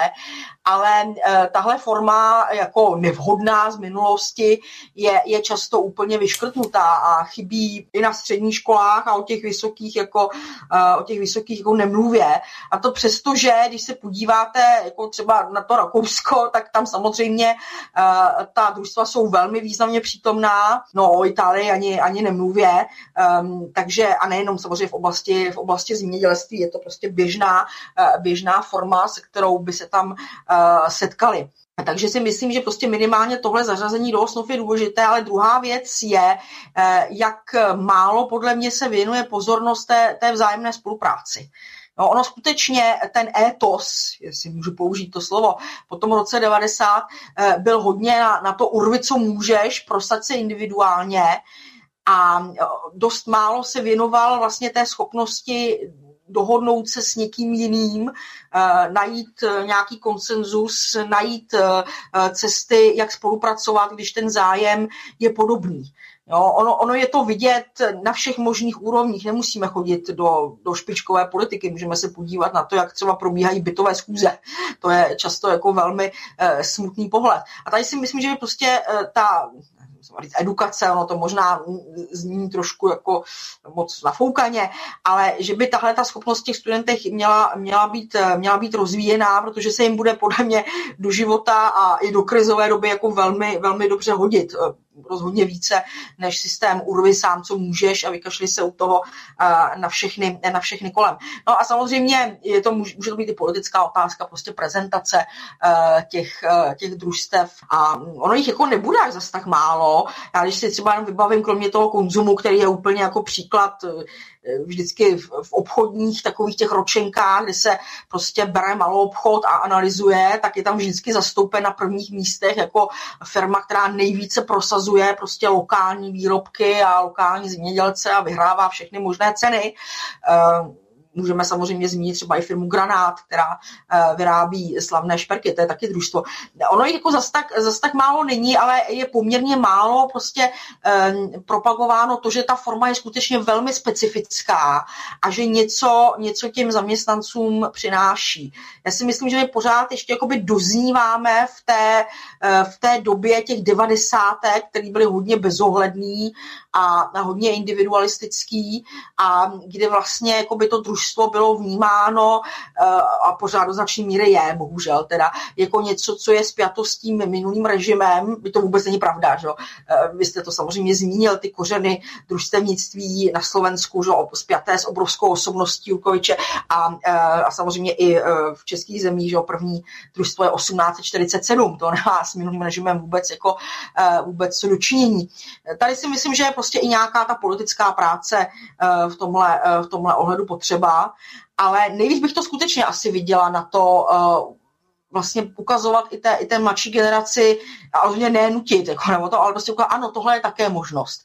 A pokud prostě jako nejste typ člověka, který chce skončit v nějakém jako korporátní pozici, kdy celý den eh, poslouchá příkazy, jako zvažte, jestli prostě um, by tahle forma třeba aktivity nebyla vhodná uh, pro vás. Ehm, já se svými studenty tohle samozřejmě probírám, já mám předmět, který se jmenuje Veřejná participativní ekonomika, kde přesně tyhle ty věci probíráme a tam jsem jako zaznamenala určitý zájem, protože skutečně mám pocit, že ta mladá generace je, je, je, trošku, je trošku jiná, asi vnímá práci jinak, než třeba ta generace, eh, generace moje a že, že je tam prostor pro to, aby eh, minimálně se o tom dozvěděli víc a zapřemýšleli nad tím. Pani docentka, do konca relácie nám zostáva už len zhruba 15 minút a v závere by som sa chcel dotknúť jednej veľmi dôležitej veci, o ktorej v tej vašej zborníkovej práci píšete. Je to programová vyprázdnenosť a postupný úpadok alebo zánik ľavicových strán. Vieme, ako napríklad v Českej republike v posledných voľbách dopadla ČSSD a komunistická strana Čiech a Moravy, že sa vôbec nedostali do parlamentu. Ako vy sa vlastne dívate na ten vývoj?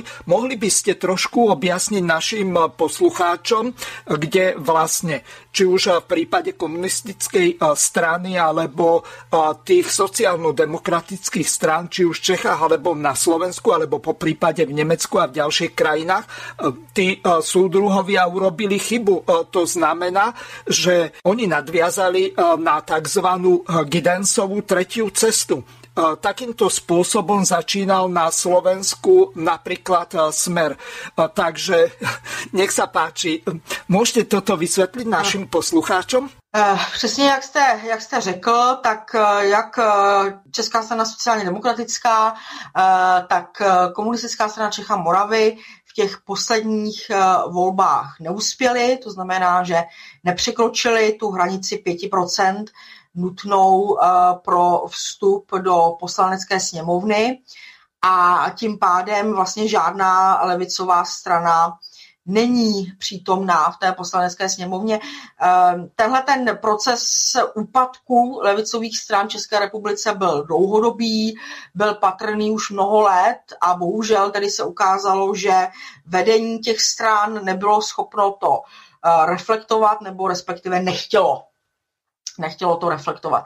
Eh, já tady vidím eh, řadu důvodů, které se zdaleka netýkají jenom České republiky a týkají se řady, řady zemí, když vezmu třeba Velká Británie, je úplně nádherný příklad, to, jakým způsobem byl odstaven uh, Jeremy Corbyn, skutečně levicový představitel a místo něho byl prostě dán člověk, který nevím, co dělá v Labour Party, ale určitě není nalevo, je to spíš prostě takový ten typ toho měšťáckého liberála. A to je přesně eh, ten posun, který my prostě vidíme u těch takzvaně dříve, uh, dříve levicových stran. Myslím, že ten základní problém je, že za prvé jak už jsem zmiňovala, eh, některé tyto strany se velmi významně smířily s globalizací. To znamená, že často i přispívaly k tomu, že ta suverenita státu uh, oslabovala a hledali naivně, zcela naivně, uh, řešení v nějakých prostě společných integračních projektech, uh, kde prostě jako ty zájmy jsou úplně jiné, ale určitě se tam jako nereflektují zájmy občanů. To, teda, to, skutečně, to skutečně nehrozí. A následně vlastně ty strany se ocitly v defenzívě. To znamená, že neměly neměli moc co svým občanům nabídnout, protože plně přejali vlastně tu neoliberální politiku, jeli na ní a občas něco zakňourali u nějaké minimální mzdě a samozřejmě investiční pobídky a dotování pracovních míst. A celkově politika, která podle mého názoru prostě není levicová, eh, která je, jde na ruku prostě eh, zájmům těch nadnárodních korporací, což asi od levicových stran se jaksi nečeká minimálně. Eh, bych řekla, že to prostě není, není v souladu ani s jejich historickým zakořeněním ani se zájmy, eh, se zájmy občanů. To si myslím, že je první problém. A především ty strany sociálně demokratické eh, strašně je oslabilo to, že oni mají jako velmi slabou tu ideovou základnu, tu reálnou, teď myslím skutečné prostě ekonomické analýzy. A tím, jak tu globalizaci přejali jako prostě žádoucí proces, včetně nějakých nadšených výkřiků, jak prostě se všichni budeme mít stále, eh, stále lépe, tak se tím vlastně oslabili nesmírně nejenom ten prostor pro tu hospodářskou politiku, ale oni se oslabili intelektuálně. No, a, a je to hrozně vidět teda. A, a druhá věc, a ještě bych možná zmínila, že, že tam, kde pravici stačí mít peníze, tak levice vždycky prostě musí mít program. A prostě musí být obsah, tam musí být program, to se, to se neodpouští. A druhá věc, kterou eh, vlastně eh, máme rozebranou právě i v tom, eh, v tom sborníku se tomu věnujeme a ještě více velmi intenzivně v tom, co, co vyšlo před touto knihou. A byla to vlastně i moje první spolupráce s Petrem Drulákem. To byla knížka, která se jmenuje Budoucnost levice bez liberalismu. A e, tahle, e, tahle knížka e, vlastně definuje problém číslo dva, a to je to, že ty zejména sociálně demokratické strany, zase ne všechny, ne všechny ve stejné míře, ale řada z nich, prostě najeli na úplně jiný typ politiky. To znamená, místo aby se věnovali problémům a potřebám společenské většiny, tak se začali zajímat o menšiny. Což samozřejmě ve chvíli, kdy se zajímáte o menšiny, tak se sami stanete menšinovou stranou, což se také ukázalo. To znamená, začali vlastně svým tradičním voličům nutit agendu, která je v lepším případě nezajímá a v horším případě je jim odporná.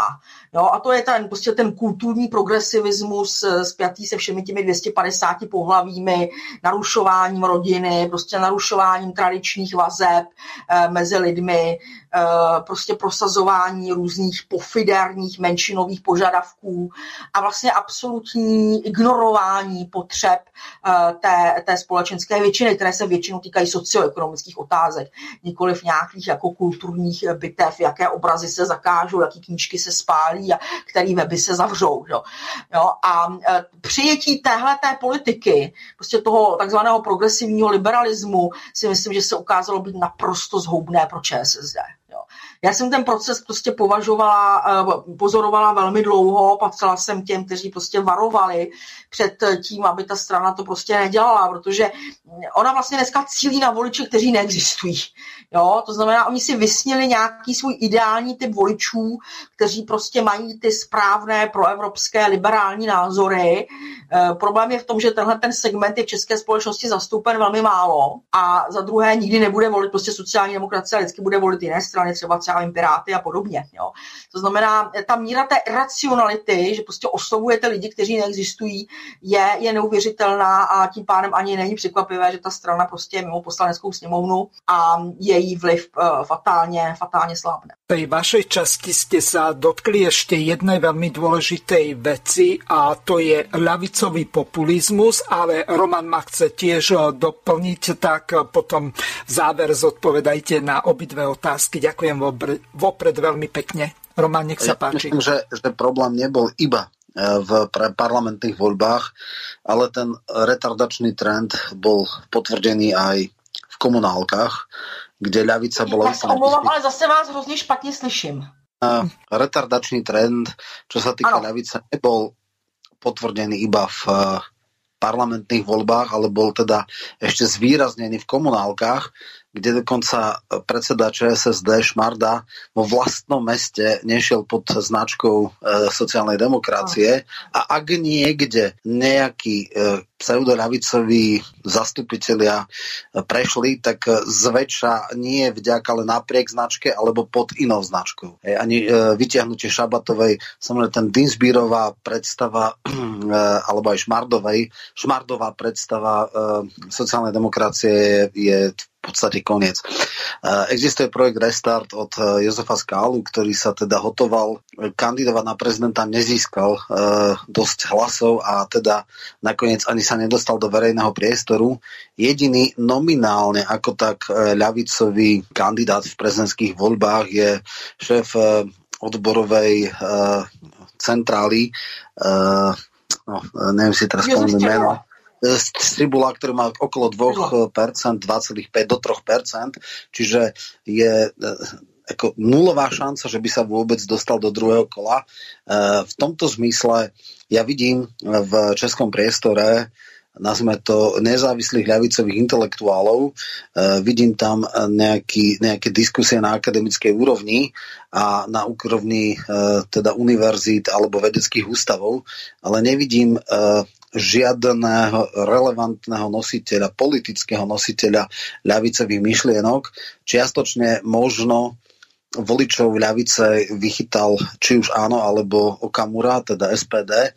Je vôbec šanca, že v nejakej dohľadnej dobe vznikla, vznikne relevantná ľavicová strana, ktorá podchytí uh, týchto voličov, alebo oni budú len takí akože uh, čierni pasažieri práve u anoistov, prípadne u SPD. Tam sa hovorí, že ČSSD vysalo áno a SPD vlastně voličov KSČM. Ano a musím říct, že jste, že jste nadstandardně informován o dění eh, na české politické scéně. Je to, je to skutečně tak. Hnutí ano hodně Eh, přejalo voličů od částečně asi KSČM, ale hlavně od eh, sociální demokracie, přestože to vůbec není levicové hnutí, je to prostě hnutí jednoho oligarchy. eh, a většina lidí v něm je navíc pravicově orientovaná Um, takže to je, to je absurdní. Ale řekněme, že dokud prostě to hnutí ano bude existovat, tak prostě bude blokovat do určité míry uh, ten, tu obnovu té levice. SPD tam je to trošku zložitější, protože ta, ta strana je hodně národně, národně zaměřená.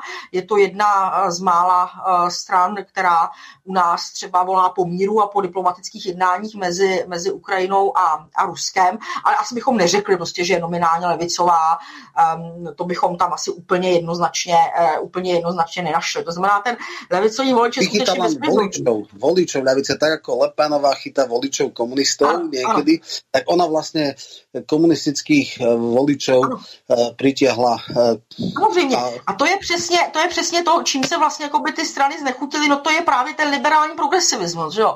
jo? To znamená, že oni prostě jdou za těmi hodnotami, které jsou jim podstatně bližší, řekněme prostě národně konzervativní ale prostě rozhodně ne to, co předva, předvedl pan Šmarda, přesně jak jste uvedl prostě s kandidaturou paní, eh, paní Šabatové, tam se prostě ukázalo, že dokonce ani v Praze, která prostě řekněme jako relativně dost jako liberální, že tohle prostě ty lidi neoslovuje, já bych prostě řekla, že to odpuzuje. Jo, ale tam prostě ty hodnoty jsou víc než, eh, než nějaká jako realistická analýza toho, ty lidé nejsou schopni ani ochotni. Prostě uh, asi si mají pocit, že zastávat ty správné hodnoty je rozhodně v politice víc než vyhrát volby a potom s tím takzvaně nehnete. Ehm, já si myslím, že zejména tehdy, pokud hnutí ano bude oslabeno, což by mohlo být oslabeno porážkou Andreje Babiše v prezidentské eh, volbě, kterou považuji za dost pravděpodobnou, eh, tak eh, v takové situaci by tam potom byl, byl prostor prostě pro nějaký nový nebo staronový levicový subjekt, možná spolupráci některých částí, některých částí levice. Ono je potřeba si uvědomit, že ta poptávka společenská je obrovská, protože my jsme měli vlastně specifickou situaci u těch posledních voleb do poslanecké sněmovny. Nám propadl jeden milion milion hlasů. Jeden milion hlasů propadl, to je absolutní rekord, ke kterému nikdy nedošlo. To znamená, ti lidé šli k volbám, volili, ale nemají svého zástupce v poslanecké sněmovně. No a milion lidí to už je opravdu jako velká společenská poptávka, která v tuhle chvíli tak nějak pospává možná.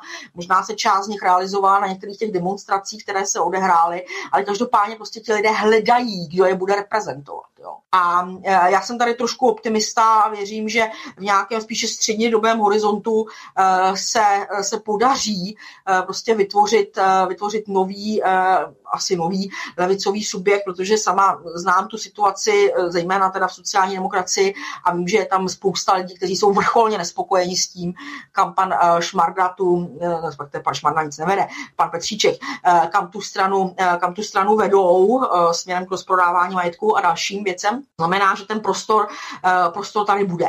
Ale bude to vyžadovat jednu zásadní věc a to je politická odvaha.